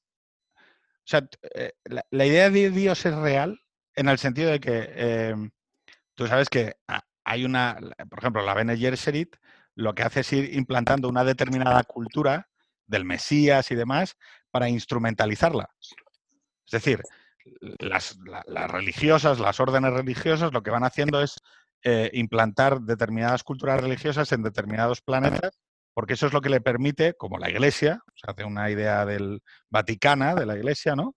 Le permite mantener una parte del control y cumplir un, un rol social dentro de las sociedades. Pero eso se ve roto con plena autoconciencia de hacerlo, además. Claro, sí, sí, o sea, tienen, planes intergeneracionales y tal. Claro. Eso, sí que es ciencia ficción, porque todos sabemos que la política sería imposible. sería imposible programar. Sí no puede ser. Sería imposible programar a tantas generaciones. Pero es verdad que eso se ve roto con la irrupción de Paul. Y ahí yo nunca he tenido claro si el autor, si Herbert, creía en Dios. O sea, e, e, e, es la idea eh, de, que Paul es la expresión de algo místico. Bueno, creen, en la expansión de la conciencia, ¿no? Eso seguro. Eh, de hecho, Herbert dedica mucho, mucho a ese tema, al tema de la conciencia, el yo, y, es, su gran, su gran leitmotiv en, los otros libros, ¿no? En, yo qué sé, eh, bueno, hay, varias novelas suyas en las que trata el tema religioso. Los creadores de Dios, por ejemplo, trata sobre este asunto. Eh, bueno, no sé, nunca le salió nada tan bien como Dune. En, Dune en Dune consiguió transmitir lo que él quería transmitir. Es un poco la, maldición del escritor, que básicamente consigues escribir una novela, y normalmente al principio, con lo cual... Pero, funciona maravillosamente en todos los sentidos. Eh, la idea de la, de la ecología, ¿no? La, ecología no como la cosa esta de salvar el planeta, absurda, ¿no? sino, sino realmente entender. Entender el papel que juegan eh, todas las especies en el entramado de la vida. Esa idea es una idea que yo no había, con la que yo no había, no me había entrado en contacto hasta que leí Dune y después inmediatamente leí bastante sobre, sobre ecología porque me parece una pregunta, me parece un tema enormemente interesante y yo entré en contacto gracias a eso. Oye, luego eh, tú hacías aquí otra, otra división que es eh, los límites al crecimiento del 73 al 80. Y yo aquí ya tengo que decir que me pierdo, porque veo que yo esta generación ya no la, no la tengo trabajada. Brunner, Turner, Dist. Eh, pues hombre, yo, yo, o sea, Turner es del 88 realmente, con lo cual, eh, pero yo, o sea, a veces pongo una, historia, ¿no? Todo sobre Zanzíbar es la historia clásica sobre lo que tienes en la cabeza de, cómo eran los 70, ¿no? Es una historia que trata sobre la, sobre la crisis, sobre la gran crisis de, confianza del occidente eh, a partir del año 73, ¿no? La, eh, Saigón, eh, los helicópteros huyendo, el final de los imperios coloniales, el declive de la economía americana, toda esa visión que tenemos de los 70 como, una gran crisis de, Occidente en general y en particular la gran crisis de conciencia de los Estados Unidos, pues si, quieres verla en una novela de ciencia ficción, tienes, tienes la, serie de, de. De John ¿Pero sobre qué pivota? por ejemplo,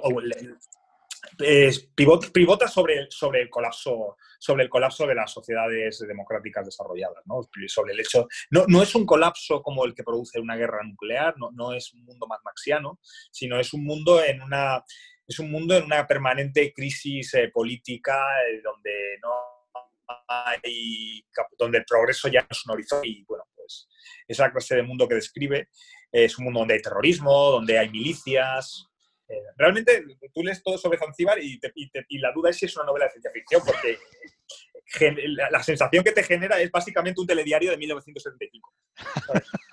Realmente es así, ¿no? Así que, ¿qué ocurriría si, si 1975 hubiese sido, eh, eh, si todos los años entre 1975 y 2000 hubiesen sido como 1975?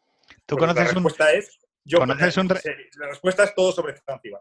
¿Conoces un pues, relato? La descolonización, ¿no? los problemas de la descolonización el conflicto racial en América, lo, también tal, y escribe con viñetas, de forma que tú básicamente ves un mundo, no tienes una idea muy clara de todas las interrelaciones, ves un mundo que claramente se está descomponiendo como se estaba descomponiendo su mundo. Después de, después de la crisis del petróleo, claro, porque aquí hay un mundo anterior al año 73 en el cual todos crecemos al 4% y el precio de un barril de petróleo son 5 dólares y ya está. Entonces, eh, todos los conflictos se pueden disolver se pueden disolver en, crecimiento económico y en desarrollo. Y hay un mundo posterior a 1973 en el que ya no es así, hay paro.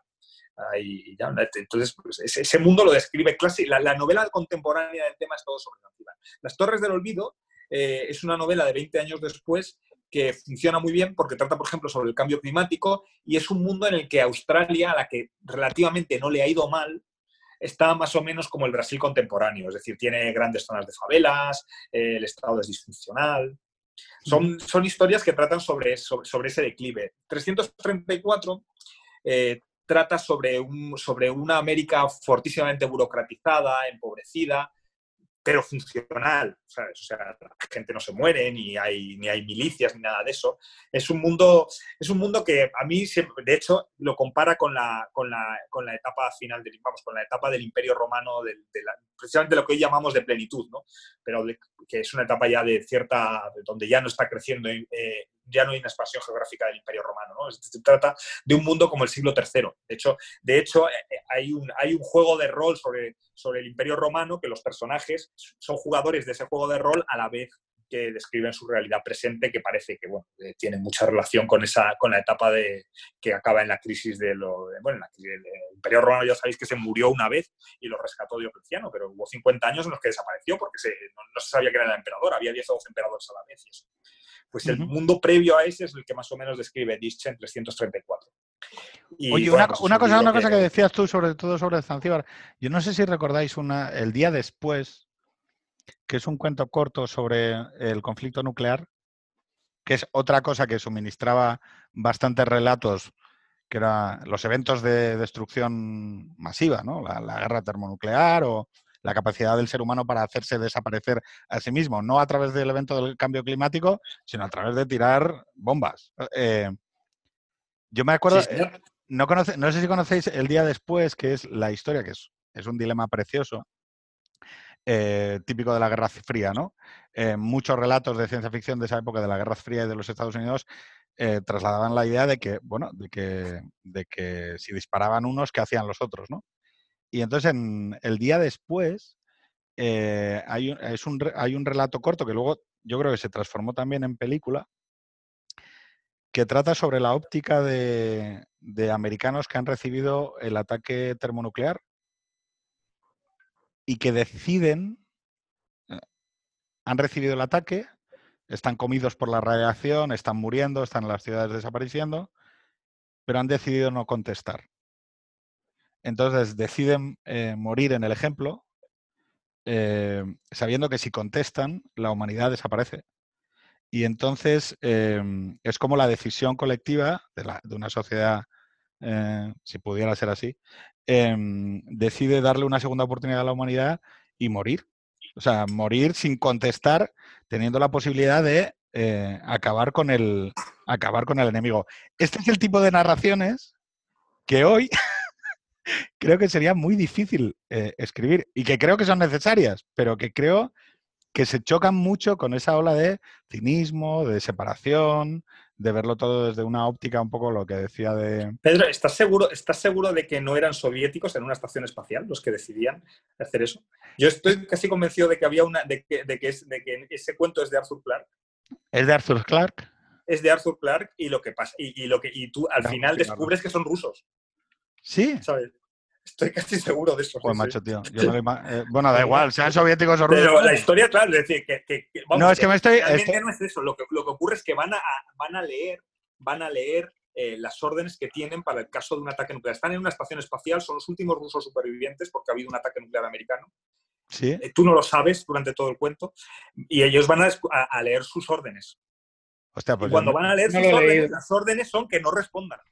Que no tiene sentido ya responder. No lo he leído, pero, pero sería un giro típico de la ciencia ficción clásica, de un relato de ciencia ficción clásica, que al final lo que te hace es con el último giro también plantearte un, plantearte un pequeño dilema o, o una lectura humanista, ¿no? Que es, De todas formas, el día después de- también es, un, también, es una, también es una película que trata sobre, sobre lo que pasa después de, un- de- de la, de la guerra termonuclear y que tiene fama de ser bastante horripilante. ¿no? Es, una, es, una historia de, es una historia aparentemente realista sobre lo que pasaría en Inglaterra al día siguiente y, y vamos, insoportable de ver, de hecho. El día de- es que este- he mezclado dos cosas. El día después Sí, sí. es eh, The Day After, pero es que Es luego está el día, el día después de mañana. Pero esta es la película de. Yo creo que esta es la película de. de The Day After Tomorrow es una película sobre. Yo es que he visto-. No, no, es que yo, a ver, el día después es la americana, si no me equivoco, que trata el tema de la radiación, que es una película de mm, el día después, de 1983. Muy desagradable, es muy Muy desagradable. desa- pero es que son muy desagradables las la dos. Y luego hay una de animación, que esa sí que es terrible. No sé si la visteis, que también trata de un matrimonio de, de un matrimonio de la tercera edad, que está, que, que es un poco un ataque nuclear, cómo les afecta en su, en su. Ah. Pero Es- esa peli se llama, fue muy famosa en los 80. Esa peli se llama... Pero fijaros, es que el día después es del 84, que es que trata de todo esto, porque acaban todos muertos, que trata de todo el tema de la, de la radioactividad y cómo va desapareciendo la sociedad y demás, pero de manera cero épica. O sea, es no hay futuro, ¿vale? Y, lo- claro. y luego la otra, que es esta de animación. Animación. Sí. eh, Se llamaba algo del viento, puede ser, no sé, no me acuerdo. cuando el viento sopla. Mm. ¿No? ¿Es así? Sí, sí, creo que sí. Bueno, os hago notar que la, la, de, la de la iglesia que consigue eh, mantener la llama de la civilización después de una guerra nuclear y tal, ¿no? Es una, es una ¿Cuál? muy- Perdona, porque se ha cortado el, el audio. Cántico por Leibowitz. El cántico a San Leibovitz, lo tradujeron en, en español, sí. Claro, pero esto es, es- fijaros cómo, o sea, en los 80 estábamos obsesionados con la desaparición de la, de la humanidad. La Guerra Fría lo 80. contaminaba Bueno, todo. yo sigo, ¿eh? Yo sigo, yo sigo. O sea, yo creo que la mayor amenaza para la humanidad sigue siendo la guerra Ah, nuclear. Estábamos no- obsesionados no- con, con la guerra nuclear y con el comunismo, que Arturo y yo pues, parcialmente seguimos también. Compráis, ¿no? Que hay que estar obsesionados. No, es, es- es curioso porque eh, algo que, que impactaba tantísimo y que por qué razón ha dejado de importar. Esa Rusia es ya- la gran pregunta. O sea, por- quiero decir, estábamos pensando en esto porque existía la Unión Soviética. ¿Y ahora? ¿Por qué ha dejado de importar? Lo que decíais de la desaparición de la humanidad, que sigue siendo un peligro real hoy, a pesar de que por alguna razón, como ya no existe la Unión Soviética, no pensamos a- acerca de ello. Es increíble, o sea, es increíble. El- el- el- el- la dejación general que se ha hecho sobre el tema de la proliferación nuclear es increíble. Bueno, porque, porque Es antes el tema estaba planteado, antes el tema estaba planteado, el riesgo estaba planteado de una manera muy nítida, había dos. ¿no? El riesgo venía de dos. Ahora, pues, eh, no se sabe muy bien. Ya, ya, pero eso no es motivo para, para no obtener una... vamos, es claro que, que- ese riesgo sigue siendo el primer riesgo que sufre, que, que afronta la humanidad, el evitar la guerra nuclear, eso está claro, vamos. No hay ningún motivo para pensar que haya bajado en la escala de los riesgos. Eh, tanto como para no considerarlo el primero de extinción. Hay muchos riesgos que te pueden afectar, que te pueden eh, provocar una grandísima crisis y tal, lo que tú quieras, pero el riesgo de extinción primario para la humanidad, por supuesto, es que nos tiremos esos aparatos. Y lo ha sido siempre, sabes vamos, ¿no? que una de las 1945. Una de las 200.000 teorías locas o no tan locas sobre los ovnis y el fenómeno de los ovnis, que mm, baja muchísimo en popularidad y en, y en- y en impacto después de la Guerra Fría, a partir del 89, 90, es que baja en impacto porque realmente se empiezan, se desentienden un poco porque ha pasado un, ha pasado un pico de riesgo nuclear en el, en el mundo, entonces los extraterrestres se pueden, se pueden desentender un poco de nosotros. Oye, un, tema sobre extraterrestres, porque además veo que aquí que, mm, que Pablo lo ha citado. Dices The Stochastic Man, que es el mismo argumento que Historia de tu vida, que es al mismo tiempo la el libro que sostiene la película La Llegada, que es los La llegada, sí, extraterrestres. señor. los extraterrestres como qué. No, porque de, de lo que lo que caracter- lo más importante de, de- de la historia de tu vida es el hecho el hecho de que la, persona que es capaz de ver el futuro tiene que asumirlo. Este es el hecho fundamental. el cuento trata sobre eso. Es decir, para, para, obtener la presciencia, para obtener el conocimiento del futuro, tienes que asumir tu papel en él. Claro, si, si tú conoces el futuro y ah, utilizas ese conocimiento para alterar el futuro, pues entonces ya no es el futuro que hayas conocido, entonces ya no puedes conocerlo. Este problema, este problema, la primera vez que yo creo que la ciencia ficción lo aborda y lo aborda con una corrección metafísica abrumadora es en The Stochastic Man. Y aparece también, es el problema del que trata Historia de tu vida. los extraterrestres en Historia de tu vida son, tienen un papel eh, menor, eh, o al menos menos, no tan importante como este. lo característico es que son extraterrestres que son capaces de ver el futuro, pero lo, son capaces de ver el futuro a un coste y el coste es el que tiene que pagar la protagonista para ser capaz de ver el futuro, que es la plena asunción de ese futuro. Y eso es una pero, cosa... Pero, esto es revisitar Cassandra. Bueno, Cassandra se revela contra su futuro y eventualmente podría haber conseguido eh, cambiarlo. No la creyeron, pero ella quería que la creyesen cambiarlo. Pero eh, lo que caracteriza a la protagonista de la historia de tu vida es que, eh, es que asume el futuro sabiéndolo en plenitud y a un enorme coste personal que es algo que además está maravilloso. Eh, eh, probablemente La llegada sea la mejor película de ciencia ficción que se ha hecho en el siglo y quizás sea una de las mejores. ¿no? yo sé que si yo tuviese que poner películas de ciencia ficción, pondría Blade Runner, pondría La llegada, pondría Planeta Prohibido y no se me ocurren qué, películas de ciencia ficción puede ser. 2001, ¿no? Eh, no me parece tan buena como esta. El tiempo no ha pasado tan bien sobre 2001. pero está buena cinematográficamente o desde el plano de las ideas? Porque cinematográficamente plano de las el problema de 2001 años y cinematográficamente me ha parecido mejor que nunca. Claro, claro, es que ese es estoy de acuerdo en eso. pero es, sobre todo es cinematográficamente maravillosa. No, no creo que sea, no creo que sea una, una o sea, de hecho es una película, es una extraordinaria película, no tanto una extraordinaria película de ciencia ficción. ¿no? No, no hay, quiero decir, al final naufraga en que no tiene mucho que contar, ¿no? Es decir, te enseña el espacio, te enseña la, la belleza desmedida. Delata un poco el proceso creativo, que no es una novela, no es una peli sobre un libro, es que el libro y la novela se hacen a la vez porque ya que Clark está haciendo la peli, se vuelve a hacer el libro. Sí, sí, claro, claro. De hecho, yo, de, hecho, de hecho, yo no pondría 2001 entre los grandes libros de ciencia ficción, ni remotamente, vamos. nada que tenga que ver por escrito con o sea, Arthur Clarke, que escribió enormes novelas, ninguna de las cuales es, por supuesto, las adaptaciones de la película, ni nada que se le parezca. Eh, cinematográficamente me parece maravillosa, estéticamente me parece quizá una de las mejores películas que se han hecho jamás. es, es, preciosa de ver, pero no tiene tan buena historia, en mi opinión. De hecho, yo creo que no tiene, que en un momento dado se acaba la historia, ¿sabes? Se acaba la historia, pero no la película. La historia llega hasta, oiga, pues, pues, oiga, pero que, que, ya no tiene usted más que contar, ¿no? David Bowman en un momento dado desaparece y ya... No, yo creo que el final es... Las cosas que pasan son... No, yo creo que...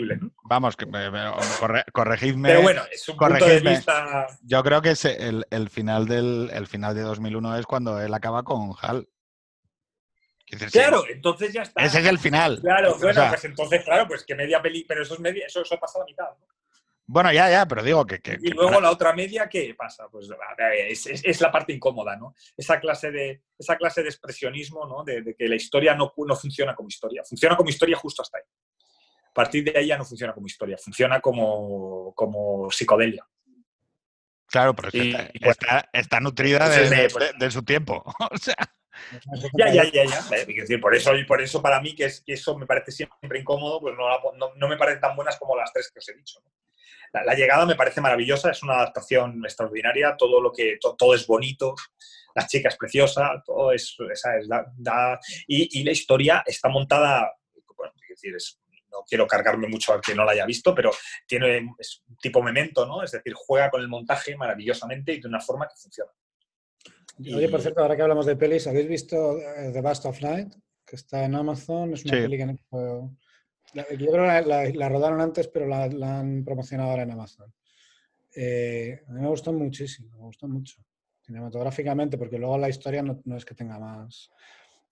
Tiene un cierto regreso que estoy, estoy notando en, algunas pelis o en algunas. Eh, estoy pensando también en otra que hizo Gillian Anderson, la, protagonista de Expediente X. Hecho, vamos, sale en una peli que se llama UFO, creo, simplemente de hace unos años también. y creo que se están volviendo a tomar en serio, desde un punto de vista cinematográfico, el tema ovni. Después de unos años en los que, porque por ejemplo, de, Spielberg se lo toma en serio, o sea, es que Close Encounters va de que bajan los extraterrestres. Claro, claro. Pues, va de un padre también, va de un padre. hay una máquina. De la obsesión, pero, pero hay una máquina y bajan. Les llaman y bajan. Y luego ya digo, durante muchos años pues hemos vivido entre estas conspiraciones, los hombres de negro no saben muy bien lo que hay, toda esta pseudo literatura inspirada en John Keel, ¿no? De que, de que si es real, si no es real. Eh, y esas dos pelis, eh, que me gustan particularmente de Bast of Night, cinematográficamente hablando, eh, vuelven un poco a decir, no, mira, es que bajan. que están ahí. Eso nos tiene que decir algo sobre el momento histórico. Sí, sí, sí. Bueno, es que nada sobre los extraterrestres. durante el confinamiento ha habido varias olas de avistamiento de que la gente decía que veía ovnis otra vez. ¿Cómo se llama esta, eh, esta en la que los eh, en la que los alienígenas se acercan a la Tierra, pero se piran? O sea, quiere decir que o sea, somos la, gasolinera de, la nave. Eh, ¿Estación de tránsito puede ser? O sea, Vienen en, un, vienen, en un, vienen en una nave, la humanidad se lanza a intentar acercarse con, la nave em, y, cuando entran en la nave, la nave pasa de ellos totalmente, o sea, los trata como seres inexistentes, la nave se acerca al sol, recarga y, y se pira. Que esta es otra, la idea de que la, la idea de demoler la idea del ser humano como ser, como, como, como, como ser culmen de la creación. os, recuerdo que, es que, que, demoler el papel central de la humanidad en la creación es exactamente el comienzo y probablemente toda la narrativa de la modernidad. O sea, empezó así. Empezó sacando a la Tierra del centro del universo, después eh, sacó al, y puso al Sol, después sacó al, Sol del centro de la galaxia y cada vez ¿no? más yendo hasta la más absoluta normalidad. O sea, que, es algo que está en nuestra... Es que hay una, hay una hipótesis... de la creación especial del hombre.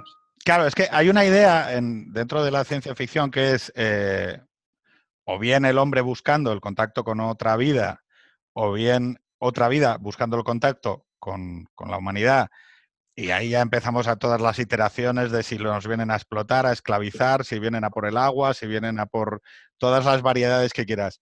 Pero, ¿y si en realidad no importas? No, no, si es que esto es... Eso es cómodo, ¿eh? Yo, no estoy en contra de eso.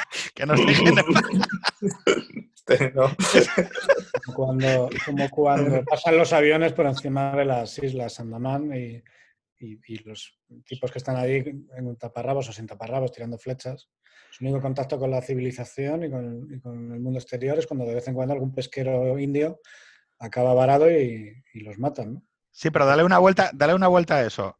Estás entonces, si, si eso es así, estás en el mejor, en el óptimo. Cualquiera de las dos interacciones va, a, salir a perder. O sea. No, no, y por, ejemplo, esto los, Bueno, hay un libro que trata de eso. Yo, no leo mucha ciencia ficción moderna, pero el problema, eh, eh, el problema de los tres cuerpos del, autor este chino, ¿no? No sé, ahora lo, añadimos aquí, eh, pero no me lo he leído. Pero, o sea, yo he hecho una lista de, novelas y tal en la que evidentemente solo he puesto cosas que me he leído, pero el problema de los tres cuerpos trata sobre eso. Trata sobre un mundo en el que hay más especies y se, tienen mucho miedo unas a otras.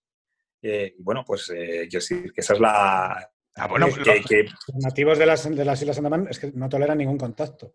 Claro, a cualquiera que pise, porque creo que con buen criterio entienden que, que si permiten que entre alguien, la primera fase van a, van a tener utensilios y cacerolas y tal, pero la segunda van a acabar alcoholizados y probablemente pues, eh, pues en paro. Y, bueno, no, a ver, probablemente morirían por las enfermedades, ¿no? Sí, pero yo no, hablo tanto de eso como del hecho de decir, eh, por ejemplo, ¿no? Esta idea que, no, vamos a lanzar una sonda con música y con los datos de dónde está la Tierra y la vamos a tirar ahí al, universo. Oye, quiero decir, ¿tú estás seguro? Sí, porque sabemos que, realmente ya no tiene remedio, ¿no? Ya hemos emitido eh, montones de, radiación electromagnética claramente Sabes que había un, había nuestro lugar. Pero el silencio, en el problema de los tres cuerpos trata sobre el silencio en radio. De hecho, el objeto del el núcleo de la novela es una explicación a la, a la, inexistencia de vida extraterrestre. De no, no, no es que no estén, es que no quieren que les veamos. Eso. De eso trata. Y ya os digo que ahora mismo probablemente el problema de los tres cuerpos, la, trilogía esta, que, es de un chino, además, no es Ted Chiang, no, no es un chino americano, este es un chino de China, es probablemente la novela de ciencia ficción de los últimos 10 años más famosa.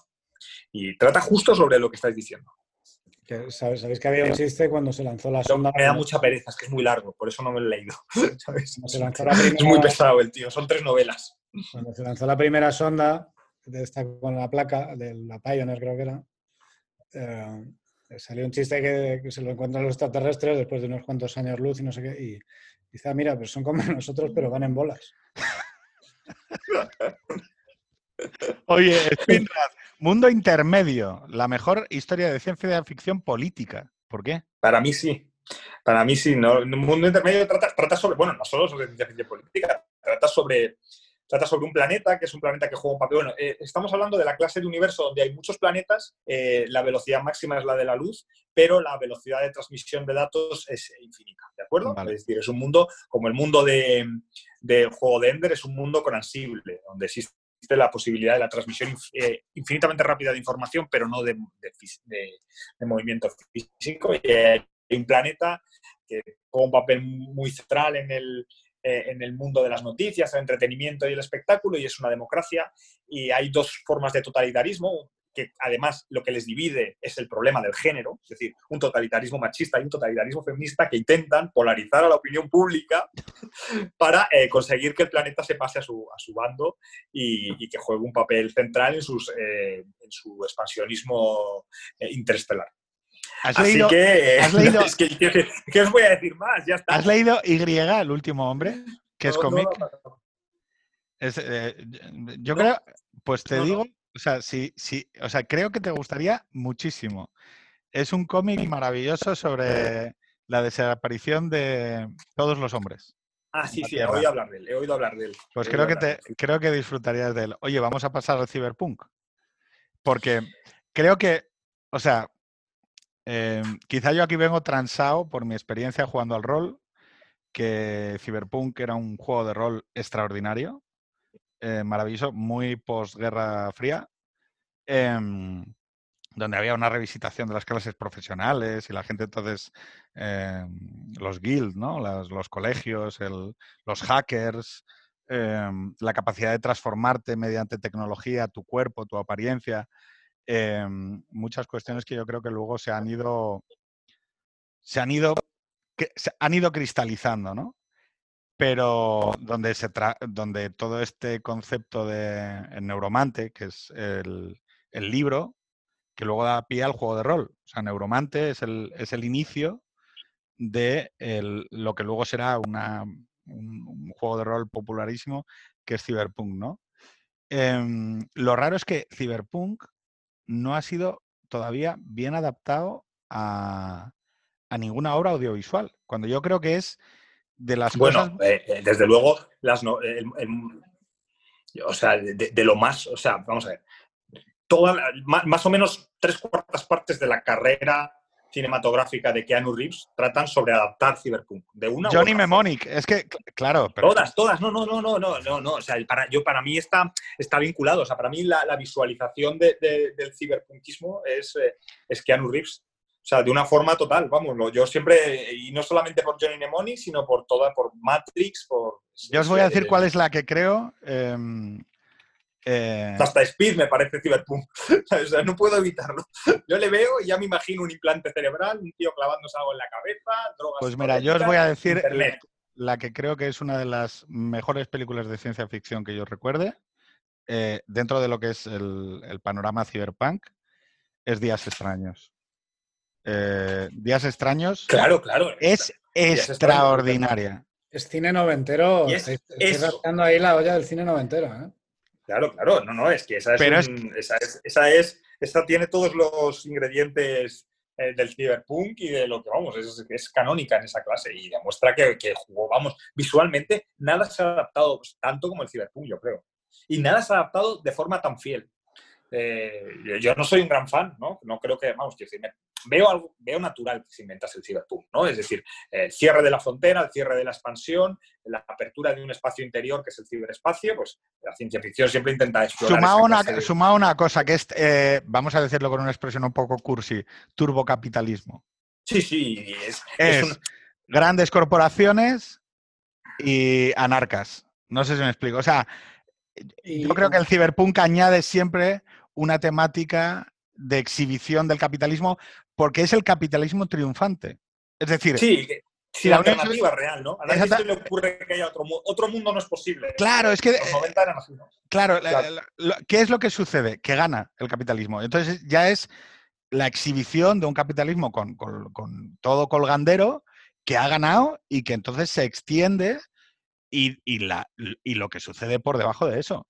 Que es que, mm. Eh, el gobierno mundial pasa a ser el gobierno de las grandes corporaciones. Bueno, no es solo eso, pero no, hay más, hay muchas historias, pero sí, hay una estética y, la electrónica como y la electrónica como nueva frontera. De hecho, ya sabéis que hay una cosa que se llama The New Frontier Foundation, que es un poco una cosa típica de los 90, una fundación de los 90 que trataba sobre, sobre, sobre los derechos digitales y estos temas. Bueno, pues The New, eh, para mí es exactamente de lo que trata el Cyberpunk, la idea de que hay una nueva frontera que no ocurre en ningún lugar físico, sino en el espacio, eh, la, idea de la realidad virtual, ¿no? Que, que, la estamos viendo renacer ahora mismo, pero que ha estado hibernada tantos años. En los 90 la idea es que la realidad virtual iba a ser muy importante y no lo ha sido tanto. Pablo, dos pelis, dime si son Cyberpunk. ¿Tron? Hombre.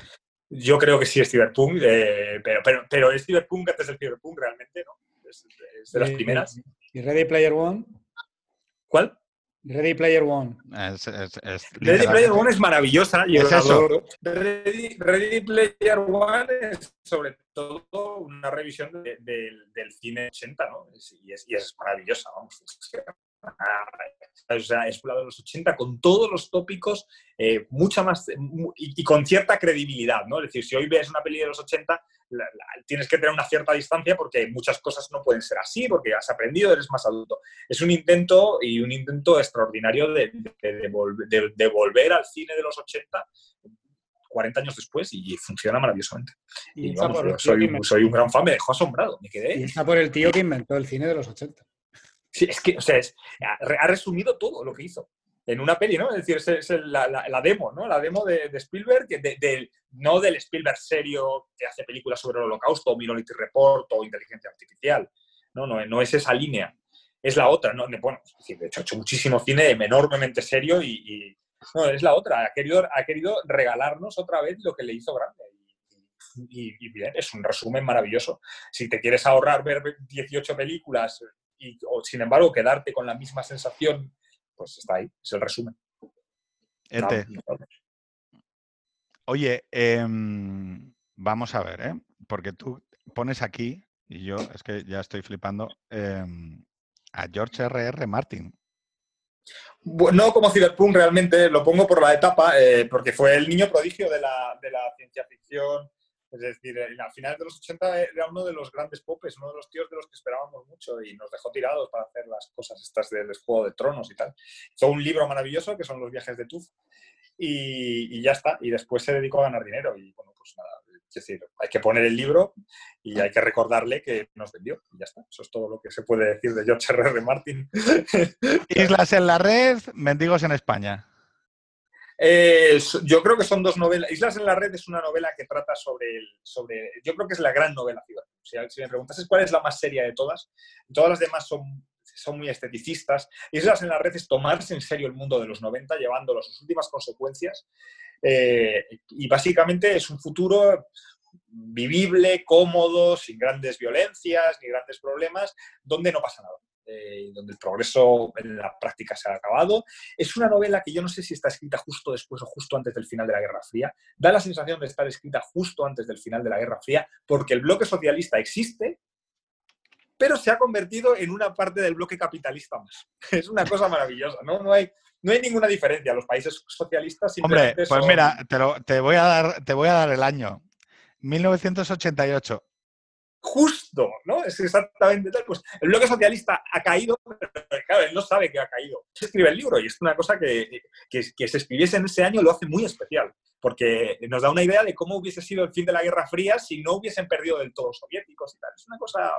Y bueno, trata sobre Internet, trata sobre cosas como la democracia económica, eh, trata sobre empresas, por supuesto, startupismo y todo lo que va a venir en el futuro está ahí claramente, la centralidad del ocio digital, la centralidad de lo digital y el tío tiene absolutamente claro que ese nuevo mundo es un mundo donde no va a haber cohetes ni naves.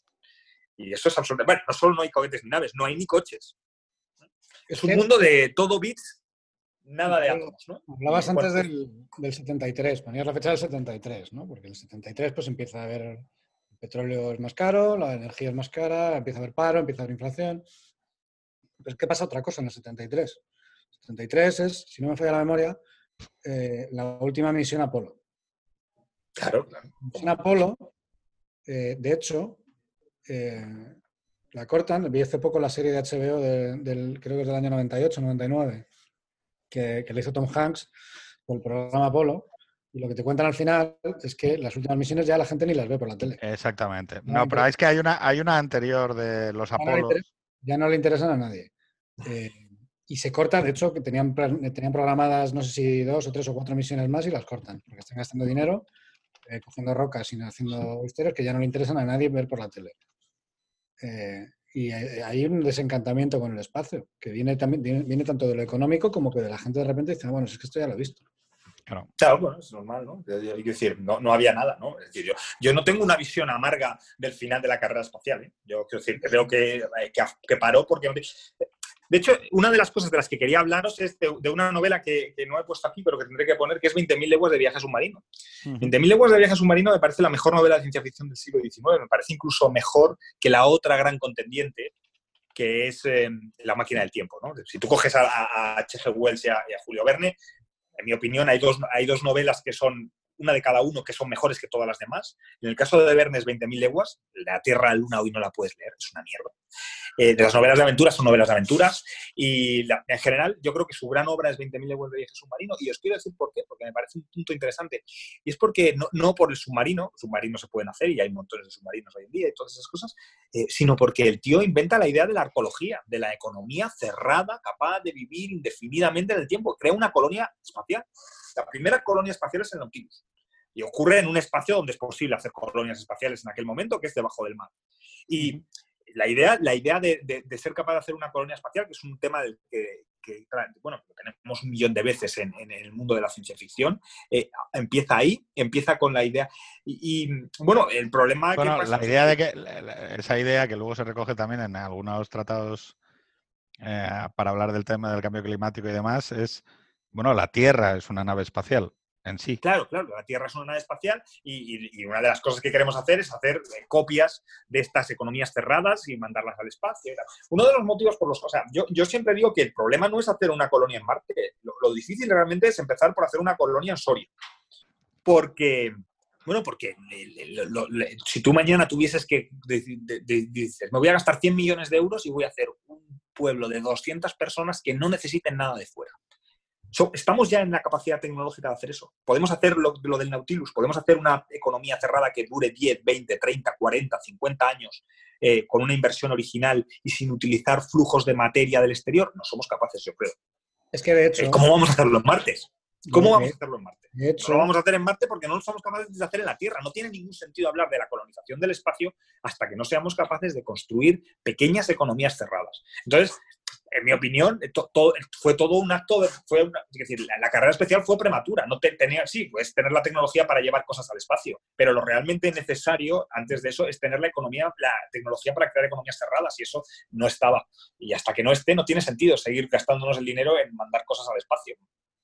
Es que de hecho, hay una segunda parte, no es una segunda parte, pero, pero tiene una parte que funciona como cierre de 20.000 leguas de, de, 20 leguas de viaje submarino, que es la, la joder, lo diré, la de la isla, cuando, cuando se acaban unos tíos que se fugan de un asedio en la Guerra Civil Americana, eh, la isla misteriosa de Verne. Hay unos tíos que salen de un asedio en globo y por unas corrientes acaban en una isla en mitad del océano. Entonces tienen que reconstruir la civilización en la isla. Y es una historia que mezcla el Robinson clásico, pero de una manera muchísimo más sofisticada, porque acaban teniendo pólvora, acaban teniendo un tren, acaban teniendo electricidad, telégrafo, y aparece el Capitán Nemo por ahí. Entonces está retomando un poco la idea de, con un, con un sentido además muy del siglo XIX, muy de, de crear una civilización y el progreso desde la nada, ¿no? con la ciencia y con la ingeniería. claro, es, un tema central, es un tema central en la, ciencia ficción. Yo uno de los temas más centrales. Y, de hecho, 20.000 leguas de viaje submarino tiene el defecto de que habla mucho sobre moluscos y cangrejos y tal. Y en ese sentido se hace algo pesada, pero es una, es una maravillosa novela. Del mismo modo que, La máquina del tiempo es otra maravillosa novela. Eh, todas las demás de H.G. Wells juegan en una liga infinitamente inferior, en mi opinión. Incluso El hombre invisible, que tiene fama, en la República de Platón ya está esa metáfora, exactamente la metáfora del hombre invisible y sus dilemas morales. Pero, pero la idea de, un futuro al que puedes ir y donde ves las consecuencias sociales del presente que son devastadoras y tal, bueno, pues es una idea absolutamente genial. Voy a, voy a cogeros una cosa y nos, vamos. En, la fase previa de, de los Eloy y los Morlocks. Se están configurando ya las dos castas. Sí, claro, bueno, es que hay algo, hay algo en esa novela que, que, está de permanente actualidad siempre. siempre que siempre puede reinterpretar.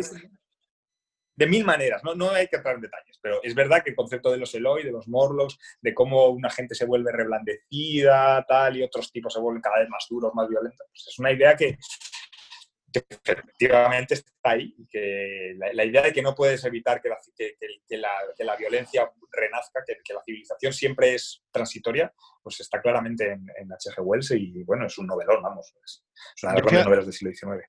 y yo quería, recordaros también a Olaf Stapledon. ¿eh? Olaf Stapledon es, un tío de los años 30 que escribió Hacedor de Mundos, que es no voy a entrar en muchos detalles, pero es quizá la novela con mayor imaginación biológica, de, la idea de, los alienígenas más variados que os podéis imaginar.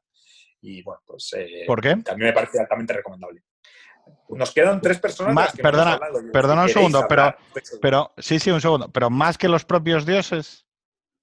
O sea, ese concepto de más porque los propios dioses solo describe un mundo alienígena, bueno, tampoco es tan extraordinario. Es, un no parar de diferentes civilizaciones, eh, hay toda una historia del futuro. Eh, no, no, es una cosa desmedida y es justo de la preguerra. El tema del fascismo, el comunismo están ahí muy vivos, eh, está lleno de metáforas políticas, tal. vamos, eso, eso, es una novela excepcional. Es una, es una, todas las novelas que, que he puesto como preciencia ficción en la nota, todas las novelas que he puesto como preciencia ficción han aguantado extraordinariamente bien el paso del tiempo, por eso están ahí. Y, Hacedor de Estrellas lo ha, lo ha aguantado muy bien. El no, es ciencia ficción en el sentido de entrar en detalles técnicos, ¿no? De, eh, hecho, trata sobre un gran viaje telepático que abarca eh, miles de mundos y millones de años. Y, pero es, decir, como os imagináis, eh, un viaje telepático así, si, si, si, tienes una imaginación como la de Stapleton, puede ser extraordinario. Bueno, yo ahora para, para irnos ya al, al, plato ya final, antes de decirte que tú decías eh, esto de la creación de civilizaciones o sistemas cerrados, hay, una, hay un relato cortito de, creo que es de Stephen King, maravilloso, de un científico que tiene un laboratorio en la parte de abajo del garaje, en la parte de abajo de la casa, de repente por una cuestión crea vida. Crea, crea vida mm, en miniatura, ¿no? Y entonces en esa, esa vida en miniatura corre más rápido biológicamente que lo que, mm, lo que es el mundo del, investigador, ¿no? Y entonces él va bajando y va encontrándose cómo van avanzando tecnológicamente de la edad de piedra, la del bronce, la del... Eh, eh, o sea, cada día que baja, cada vez están más evolucionados. Y es paradójico porque hay un momento que, en que mm, esa pequeña civilización le supera tecnológicamente al propio investigador en cuanto a medios técnicos y demás. Y lo que acaba sucediendo es que eh, explotan. Quiero decir, acaban entrando en guerra. Es que, está es que está basado en eso. Entonces, ese capítulo de Los Simpsons está basado en ese relato, ¿no? entonces la, última imagen es el, cerrando la puerta porque está, está toda esa civilización ya ha avanzado tantísimo en la tecnología que entran en un conflicto termonuclear y, explotan. Lo cual es también predecir el futuro. Em, es imposible mantener la humanidad este es el presupuesto de Watchmen, de manera pacífica, sin un conflicto que la unifique. Y aquí iríamos de Watchmen a... ¿A cuál? ¿A quién? A Ender. ¿Scott Card, quizá? Exactamente. Ender. Sí, señor. Pues. es Ender, es El juego de Ender es. Eh, has leído toda la secuencia, entiendo, ¿no? O sea... Sí, bueno, eh, realmente no estoy seguro, he leído hasta Ender el genocida. Por supuesto, no he leído toda la secuencia porque el tipo no ha parado de hacer novelas eh, basándose en, ese universo. Y bueno, que, ah, es una cosa que tiendo a pensar que es deplorable. Yo he leído alguna de las nuevas, ¿eh? pero ha seguido haciendo sin parar. Puede haber 15 o 20. Sí, una Pero que me gustó es la de. nos tomemos en serio, yo creo que, que, nos tomemos en serio, no deberíamos pasar nunca de, de Ender el genocida, ¿no? Y para mí son la voz de los, el juego de Ender y la voz de los muertos. Las dos son igual de buenas, ahí no hay ninguna caída de calidad ni nada, eh, y tiene todo el sentido de la continuación, y yo me parecen las dos obras maestras. Sí. ¿Qué es lo que extraes del juego de Ender? Bueno, eh, yo creo que el juego de Ender trata sobre, bueno, primero es la novela adolescente de iniciación mejor que se ha hecho, en mi opinión.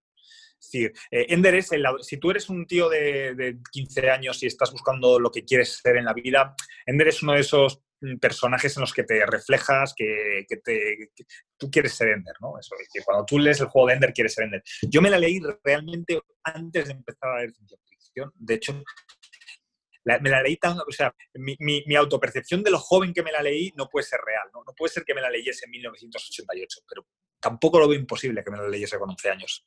Recuerdo cuando me la leí, me la leí en casa de mi tía y, la leí, y yo no leía ciencia ficción cuando me leía el juego de Ender, me pareció una cosa explosiva. Eh, por supuesto, yo quería ser Ender, ¿no? y, yo creo que todo el que se lee el libro durante un tiempo quiere ser Ender. Y trata sobre, si ahora me preguntas, ¿no? Con muchos años después y, sabiendo más y teniendo muchos más referentes culturales, yo pienso que la, la novela trata sobre la, sobre la educación del príncipe cristiano, es Erasmo de Rotterdam. ¿no? Trata sobre cómo hay que educar al príncipe cristiano, cómo hay que convertirlo en un guerrero, eh, trata sobre el problema de que el poder y la soledad están radicalmente vinculados y trata sobre la Guerra Fría, porque es una, es una novela que si hoy no se nos, se nos olvida, pero si el juego de Ender es una novela de Guerra Fría y de Guerra Fría radical, ¿eh? porque cuando, cuando se escribe, la Guerra Fría está en un momento. Eh, pero eso sigue. Eso el momento más caliente. Pero perdona, eso se sigue. O sea, quiero decir, en la, en la secuencia, en los bloques, la existencia sí, no, de los bloques. para que no se note y tal, claro. claro en, el juego de Ender, los soviéticos eh, dominan Europa, por ejemplo.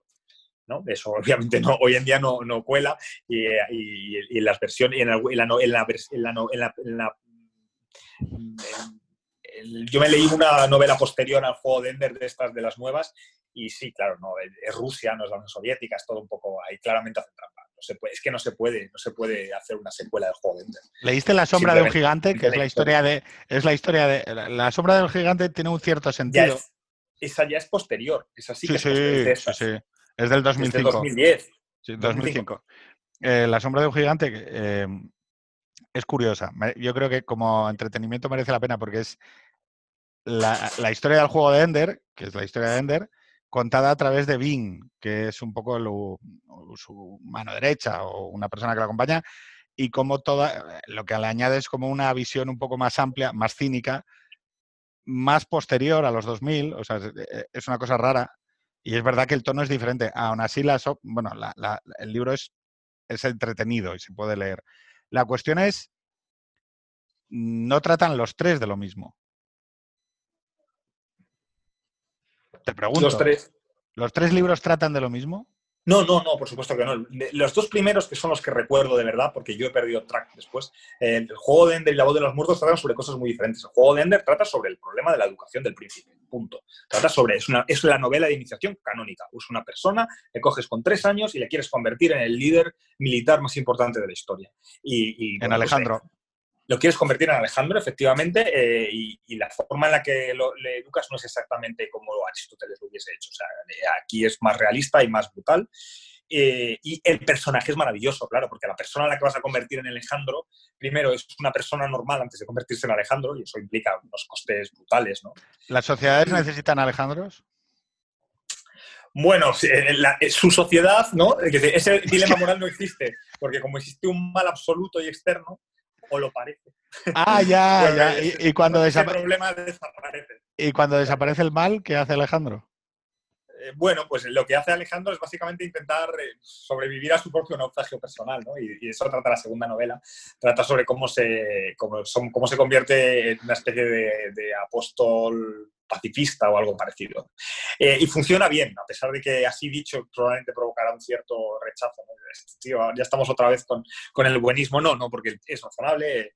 Intenta redimirse, intenta redimirse de las consecuencias de lo que hizo en el juego de Ender pues buscando una, sociedad, un, equilibrio entre las diferentes especies de la galaxia, ¿no? y, para eso pues tiene que haber un planeta donde, las, donde se pueda dar ese equilibrio. Eh, de nuevo, estamos en un... La voz de los muertos es una novela tipo Duna en el sentido de que también se habla de ecología, se, habla, se describe y se describe muy bien una ecología muy simplificada. Eh, es muy inteligente que la ecología esté muy simplificada porque si no, no hay forma de describirla bien. o sea, eso es otra genialidad literaria. Y bueno, merece la pena leérselo eh, porque, y porque el personaje de Ender, que es un personaje entrañable en la primera novela, eh, es un personaje igualmente entrañable, es o sea, es un niño entrañable en la primera novela y es un joven maravilloso en la segunda.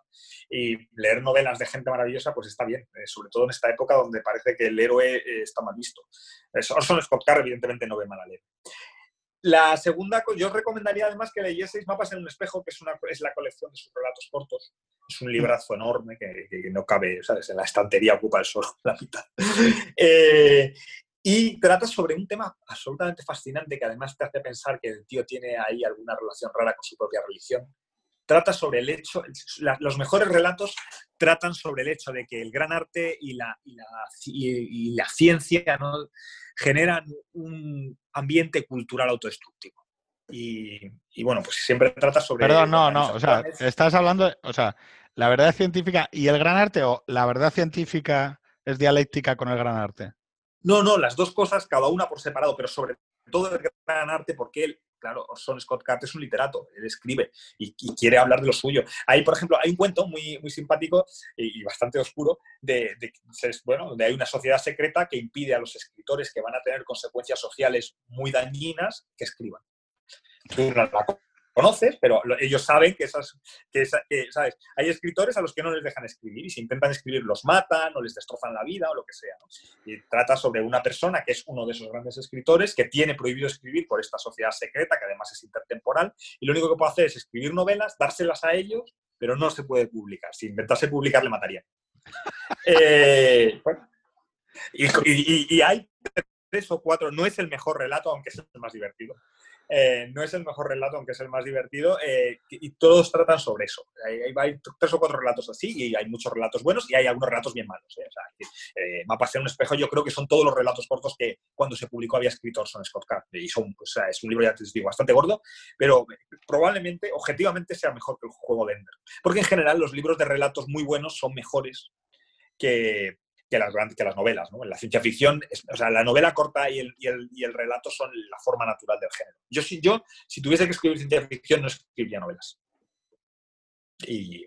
Mucho mejor el cuarto, corto. Sí, yo creo que siendo literatura de ideas, no, dar la chapa a la gente está bien. hay que decir, si tú vas a escribir ideas, la forma es el relato. La, novela no va de ideas, la novela va de otras cosas. La novela de, personajes principalmente. De vez en cuando hay algún personaje que merece, ¿no? Como Ender, que merece que le dediques 350 hojas. Pero, pero no hay tantos personajes así.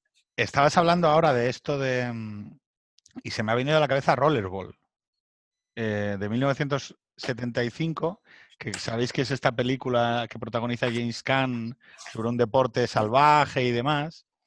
Y yo no sé por qué tengo la sensación de que, de que esto está basado en un libro y no consigo, no consigo encontrarlo. Porque sí que recuerdo que, por ejemplo, en la, en la película de Rollerball, que va a que, que, evidentemente Estado corporativo, volvemos otra vez a lo mismo, ¿no? Em, grandes corporaciones y demás, un deporte para entretener a la sociedad y que, y que no se revele. Eh, luego hay un concepto muy interesante que es em, que le pasan toda la memoria de la sociedad a una especie de ordenador líquido que, mm, que va perdiendo trozos de la historia de la humanidad e informaciones, porque ya no hay soporte físico. Eh, es decir, eh, eh, toda la memoria de la humanidad o toda la historia de la humanidad está metida como en un contenedor em, defectuoso. El problema es que a nadie le importa. Es decir, quiero decir, hay un momento en el que, eh, que, James Caan le está preguntando cosas a, esa memoria de la humanidad. Eh, ella está defectuosa, pero es que ya no importa, la, humanidad ya no tiene capacidad para, para evaluarse o para rendirse cuentas a sí misma, ¿no? Oye, decíamos... No hemos hablado de Neil Stephenson, que trata, su, obra, su obra clásica, La Era del Diamante, trata sobre eso sobre lo que pasa cuando sobre lo que pasa cuando desaparecen los referentes culturales comunes. Cómo es la sociedad cuando no hay referentes culturales comunes en ese sentido es una de las novelas también no más más igual que en la red la era del diamante es terriblemente presciente no la desaparición de la familia bueno, no trata de eso, trata de la desaparición, trata de que no hay la, falta, viene a decir, el mundo electrónico es un mundo donde no va a haber referentes culturales comunes, la gente se va a construir culturas fuertemente particularistas y separadas, las consecuencias políticas son que no va a haber, poder haber un Estado democrático, eh, sino que vamos a tener que tener la convivencia entre sociedades paralelas. De eso trata, trata dos novelas, Snow Crash, que es muy divertida pero no muy buena, y La Era del Diamante, que es mucho más seria. ¿De qué año es? Eh, la era del diamante, no sé, 2000, de, la época de la que Stephenson era de Big Thing, ¿no? 2005, 2004, de ese estilo. Snow Crash es de finales de los 90, eso seguro. La era del diamante es algo posterior. También escribió El ciclo barroco, eh, pero es una novela histórica, pero bueno, es una novela histórica que a mí me parece importante porque trata sobre el nacimiento del mundo moderno, trata sobre Newton. Eh, y es una celebración de la modernidad, del, del nacimiento, bueno, es una cosa que hoy en día no se podría hacer porque claramente eh, está todo lleno de hombres blancos que son eh, que hacen cosas muy buenas. Entonces eso ya no se puede hacer. Hace 15 años se podía hacer y, trata y, vamos eh, trata sobre Newton. Newton es un personaje. yo no me lo he leído entero, me leí el primer tercio y trata sobre la guerra, trata sobre sobre la parte de la ilustración de la que apenas tenemos conciencia en la Europa continental, que es la guerra civil inglesa, eh, John Milton, todo ese mundo, ¿no? Todo, todo, lo que dio lugar a la, ilustración, la, vía inglesa hacia las revoluciones liberales, que ocurrió un siglo antes, a veces se nos olvida, ¿no? aquí el gran choque eh, se produce entre Cromwell y, y la Gloriosa. Y después ya aquello claramente es un régimen dentro de su mundo liberal los calvinistas en Escocia que dan lugar luego eh, a ese fermento de la, ilustración escocesa, que también es fundamental. Que es muy vistoso, pero en mi opinión no tan importante como la guerra civil, claro. Porque siempre, ¿no? lo, cultural siempre va detrás de lo, de, lo, de lo infraestructural. Y lo infraestructural fue la victoria de las fuerzas Whig durante, durante unas brutales guerras civiles que se alargaron más de un siglo, sin parar, no pararon de tener guerras. Inglaterra tiene una historia en los siglos XVI y XVII realmente ultra sangrienta y, de enorme progreso, ¿no? simultáneamente. Oye, eso es lo que celebra el ciclo barroco. Hoy en día había que denunciarlo. ¿sabes? Se podía celebrar. Em, no nos vamos a poner a hablar de Hobbes. Eh, Hiperión. Bueno, no sé, es decir, eh, eh, lo habéis leído, ¿no? Porque Hiperión es un libro, es un libro muy cómodo. Yo el primero. no os lo habéis leído. Yo me he leído el primero. Ya, está, basta eso. Yo solamente, de hecho, yo no estoy seguro de haberme leído. Yo estoy seguro de haberme leído el primero, el tercero y el cuarto, pero no estoy seguro de haberme leído nunca el segundo. no estoy enteramente seguro, pero es igual, porque realmente decir, si empiezas a leer el primero, normal es que ya te los leas todos porque es muy cómodo, muy agradable. Me parece el, o sea, yo lo tengo aquí porque me parece que es el libro de ciencia ficción que resume toda la ciencia ficción como fenómeno de masas y a la vez es enormemente culto, inteligente. O sea, si yo tuviese que escoger una novela de ciencia ficción para regalar a alguien que no estuviese muy metido en el género, pero que tuviese una que hubiese visto Star Trek, ¿no? Que no fuese averso al género, ¿no? No, no una persona de 50 años que lo vea así negativamente, sino un tío que, es, que, que está acostumbrado a que haya naves espaciales, no le parece mal, eh, y, pero no es un lector habitual. Yo creo que, el libro de ciencia ficción para todos los públicos es la saga de Hyperion. Y, me parece, y es, yo no, no, voy a entrar en muchos más detalles porque, eh, porque es una obra bastante monumental, grande, ¿no? No, es, no, tiene una, no tiene, al contrario que la mayor parte de, las novelas y, relatos que hemos comentado, yo lo veo como un, o sea, que, que, son normalmente tienes, tienes una idea que se explora. Hyperion tiene muchas ideas y una maravillosa imaginería. Y bueno, dicen que van a hacer una peli, o sea que, estaremos atentos y estaremos atentos sobre todo para quejarnos, porque nunca será tan buena como el original, nos decepcionará, diremos que en realidad faltaba no sé qué. a no ser que la coja un tío de, como, como el Señor de los Anillos, ¿no? Necesitas un, necesitas un director de ese calibre para ser capaz de hacer, para adaptar Hyperion. Claro. Es que a mí, eh, o sea, vamos, eh, lo, que recuerdo del, libro me parece complicado de, bueno, oye, se han adaptado cosas más, complejas. Eh, Payball, ¿se te, nos ha ido? ¿Te, ¿Te has ido? No, se ha quejado, se ha quejado el móvil. No pasa nada. Me ha dicho que la, me ha dicho que la batería iba mal. Vale, vale, vale. Oye, em, nos queda uno que yo te juro que sé que has hablado mil veces de él y que nos los has recomendado y nos has dicho y supongo que cuando chape esto me pondré a leerlo. Greg Egan. ¿Por qué? Greg Egan, sí señor. Pues porque, bueno, yo creo que es el, yo creo que es el mejor, ¿no?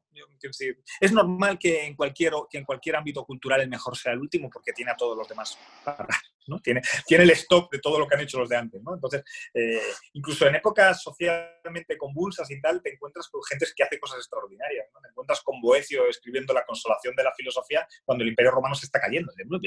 O, o hay un teorema que se llama de Papus Golding. Papus es uno de los grandes científicos de, la antigüedad y, se, le cae el mundo encima, o Hipatía se le cae el mundo encima, ¿no? Es decir, que, no es sorprendente, que, decir, que no olvidemos que, que, hay un sesgo de... El tiempo siempre, siempre juega a favor si eres capaz de, mantener todo el stock de conocimiento anterior. Y para mí es, es un extraordinario autor. Eh, ¿Sobre qué trata su obra?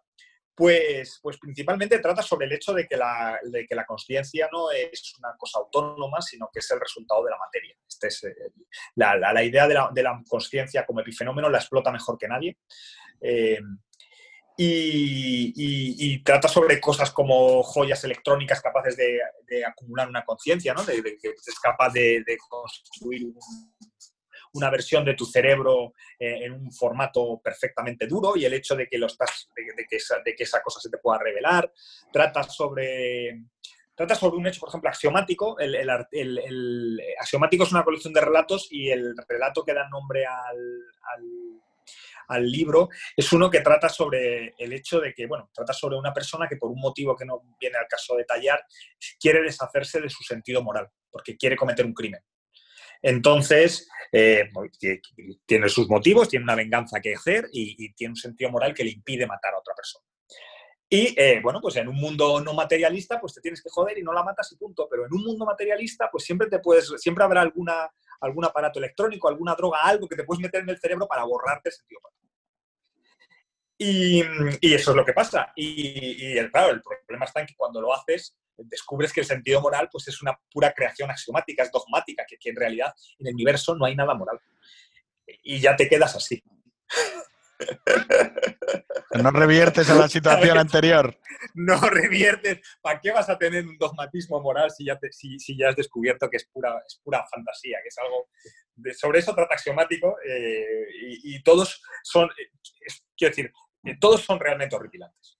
¿No? decir, todos te, porque, porque enfrentado a tu propia naturaleza y al hecho de que tú no eres tú, sino que eres la consecuencia de cierta red neural que, que genera el fenómeno subjetivo y tal, cuando, cuando te enfrentan a eso y lo hacen sistemáticamente en 12 relatos seguidos, eh, al final acabas un poco machacado, pero, pero, pero bueno, eh, la vía de la, ¿no? el, eh, del enlightenment, pues, ¿no? elevarse espiritualmente tiene costes y hay que, hay que jugarse el alma en el proceso. Entonces yo recomiendo que leáis Axiomático, el otro que he puesto aquí es diáspora. Y diáspora, diáspora trata, eh, por supuesto, el, tema de la conciencia siempre aparece en Egan, porque Egan trata, Egan es un escritor absolutamente, Egan es un matemático físico, o sea, es un tío que tiene la formación técnica para entender la naturaleza del, universo tal como la de la ciencia moderna, ¿no? Con, con, lo que tiene de brutalidad eso. Y, por tanto, y la relación entre y, cómo la conciencia emerge de la materia es una cuestión fundamental para la cosmovisión materialista contemporánea y por eso le dedica enormes cantidades de, esfuerzo literario a, explorar ese tema. El otro tema que, explora Diáspora es el tema del sentido de la existencia cuando cuando las limitaciones físicas están superadas. En su mundo, las limitaciones físicas no son superadas porque el ser humano es capaz de hacer cosas extraordinarias con la materia, sino por la otra vía. La otra vía es construirte un universo, un universo electrónico, vivir en la realidad virtual. Sus, personajes, el personaje, el protagonista de Diáspora es, no es un ser humano, es una inteligencia artificial que vive en una, que vive en un universo virtual. Eh, algo perfectamente, bueno, decir, al menos que es perfectamente pensable. Y trata de, y, qué haces con tu vida cuando, cuando por ejemplo, no tienes, eh, decir, cuando no tienes el problema de tener que comer ni de tener que luchar por la existencia en ningún sentido, no tienes necesidades dadas por la naturaleza, eres pura razón sin ninguna otra sin, ningún, sin nada que hacer. Y bueno, pues la respuesta es que lo único que te queda es buscar entretenimiento. Entonces, pues, te dedicas a las matemáticas, a los crucigramas y a cualquier otra cosa para pasar el tiempo. Y sobre eso trata Diáspora. El, tamaño de los crucigramas va creciendo y creciendo. Empiezan por ser el tamaño del sistema solar, luego ya son galácticos, universales, multiversales. Pero siempre es lo mismo, es buscar algo que hacer para matar el tiempo. Millones de años. Oye, y bueno, pues eso es todo. si te fijas, estamos describiendo un proceso casi de una ciencia ficción de los años 30, que, es la space opera y la expansión y las guerras interestelares. Luego llega ya el momento ese que definías, ¿no? donde eres consciente de los límites de la, del crecimiento, los límites de la materia. Y, el mundo cyberpunk es, consiste en volcarse sobre, sobre lo sobre lo sobre un Virtual. mundo interior eh, y al final es un poco hasta lo que estás describiendo es el proceso del mismo proceso del capitalismo y de la civilización, que primero te promete la, colonización de las estrellas, a partir del 73 dice, bueno, no vamos a colonizar las estrellas, pero al menos tendrás trabajo y tal, o habrá crecimiento más o menos eh, sostenido eh, y estado de bienestar. Luego dice, bueno, eh, no sé, no habrá crecimiento, pero pero, pero bueno, pero las cosas van a ser más baratas, ¿no? Y vas a poder viajar a, Vietnam, aunque no te puedas comprar un piso. Y al final te manda un sótano a jugar videojuegos. Ya, estamos en una utopía que consiste en, bicicletas, ¿no? Es como bueno. No, no, no, no. En mandarte a un sótano a jugar a videojuegos, ¿no? De eso trata. Diáspora trata sobre cuando ya estás en tu sótano y ya eres enormemente feliz porque, porque te da igual todo lo que fuera. Ready Player One, o sea, bueno, no, vamos. es que esto es interesante porque, claro, eh, tú hablabas ahí de Boecio, ¿no? La consolación de la filosofía, que para mí es... Eh, tiene una idea que es lo del dominio inexpugnable, ¿no? Es decir, es, bueno, como todo se puede caer alrededor, tú construyete una torre donde, bueno, lo escriben, lo sabéis, en la cárcel, después de haberlo perdido todo, y entonces dice, uff, esto tienes que conseguir encontrar en ti un dominio inexpugnable, mm, estoy resumiendo a brochazo gordo, ¿no? Pero mm, que es lo único no, muy gordo, ¿eh? Es eso, yo creo que es eso. Eh, eh, es la idea del dominio inexpugnable, es la idea de decir, mira, todo, es, todo va a perecer, todo va a desaparecer, eh, y entonces tú tienes que ser capaz de, entender que, sí que hay algunas verdades o que hay algunos elementos fundamentales que es lo único que no te van a poder arrebatar, ¿no? También en esta última línea va un poco lo de Terrence Malick de la de esta película de, bueno, no me quiero poner a derivar, pero es curioso esto enfrentado con la idea de Em, de que tu conciencia trascienda hacia otro sitio donde todos son unos y ceros. ¿Y qué es lo que sucede ahí? ¿Y cómo se marca ahí? ¿No? ¿Y ¿Cómo te entretienes? ¿Y qué marca, el qué marca el progreso? ¿Qué marca, ¿Qué marca lo que es moral o lo que es inmoral? ¿no? Y este tipo de juegos, que pueden parecer intelectuales o no, yo creo que tienen una cierta potencia con lo que vamos a ver de, ahora en adelante. Oye, eh, llevamos perfectamente dos horas eh, hablando de ciencia ficción. Poco me parece. Pablo, recomiéndanos un libro. no es broma. Oye, pero Jorge, eh, tú sí, dinos un libro de ciencia ficción. Sí, porque hemos hablado de tantos libros. No sabría qué decirte. De ciencia ficción yo creo que más o menos han ido saliendo todos los hitos de la ciencia ficción.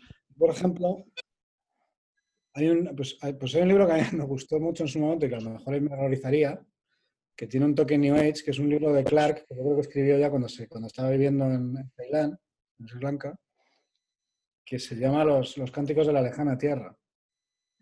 Entonces describe un planeta eh, que es un poco como una isla del Pacífico o como, como un entorno hawaiano, eh, samoano, eh, un poco el mundo en el que él se ha ido ¿no? a vivir. y no me acuerdo gran cosa de las pormenores del argumento, pero, creo que pero recuerdo que me, que me, gustó mucho en su momento y que conecta con una cierta, un cierto rollito New Age que se daba entre medio de los 80 y de los, y de los 90, que está también, en la, como os decía antes, en la, en la The Next Generation, la serie de Star Trek, donde sale el personaje por primera vez de Picard, y que, y que conecta muy bien con el rollo este de- también de los 90 del, del- del fin de la historia y de, de un capitalismo amable se- que, que se expande sin que se expande pacíficamente por, por todas partes. Eh, y luego eh, eh, Michael Field hizo un disco con eso. Un disco. ¿Quién? Michael Field. ¿Quién? Bueno, Qué razonable. ¿Qué- qué- ¿Cómo le pega, no? ¿Cómo le pega? Bueno, una cosa New Age y un disco un poco pelmazo, estos de los suyos. Eh, El otro día me lo estaba planteando, tío. Yo me compré el Tubular Bells 2. O sea, ¿cómo es posible? El 2. Es que Yo, yo, yo escuchaba muchas cosas de Jean-Michel Jarre, ¿eh? O sea, igual hay pecados más graves que los Eso hay que reivindicarlo. Aquí ya hemos empezado por reivindicar el progresivo y hay que reivindicar también estas, estas mierdas. Yo estoy a favor. Angelis, por supuesto, que sale, que sale de la sonora de Blade Runner. es verdad, la, Vangelis en la banda sonora de Blade Runner. Chicos, eh, Perdona, es el mundo de, pues eso, de los que ahora tenemos 40, 40 y tantos y somos blancos y somos de clase media o más o menos y historia nos ha pasado por encima, pero yo reclamo mi derecho a que nadie, a que no venga un niñato con gafas y un, y un cartón, un vaso de cartón de Starbucks a decirme que no puedo escuchar a Vangelis o a Michael Field. Muy bien, muy bien. pues con esa reclamación, con, pues con esa reclamación eh, cerramos esta larga conversación eh, y muy productiva. Pablo, Muy un placer, agradable. un Muy placer agradable. como siempre. Como, Jorge, como siempre, igualmente. te has puesto en una cristalera, no, no te quiero decir nada. un abrazo fuerte, nos vemos. Adeu. Un abrazo a todos. Hasta luego.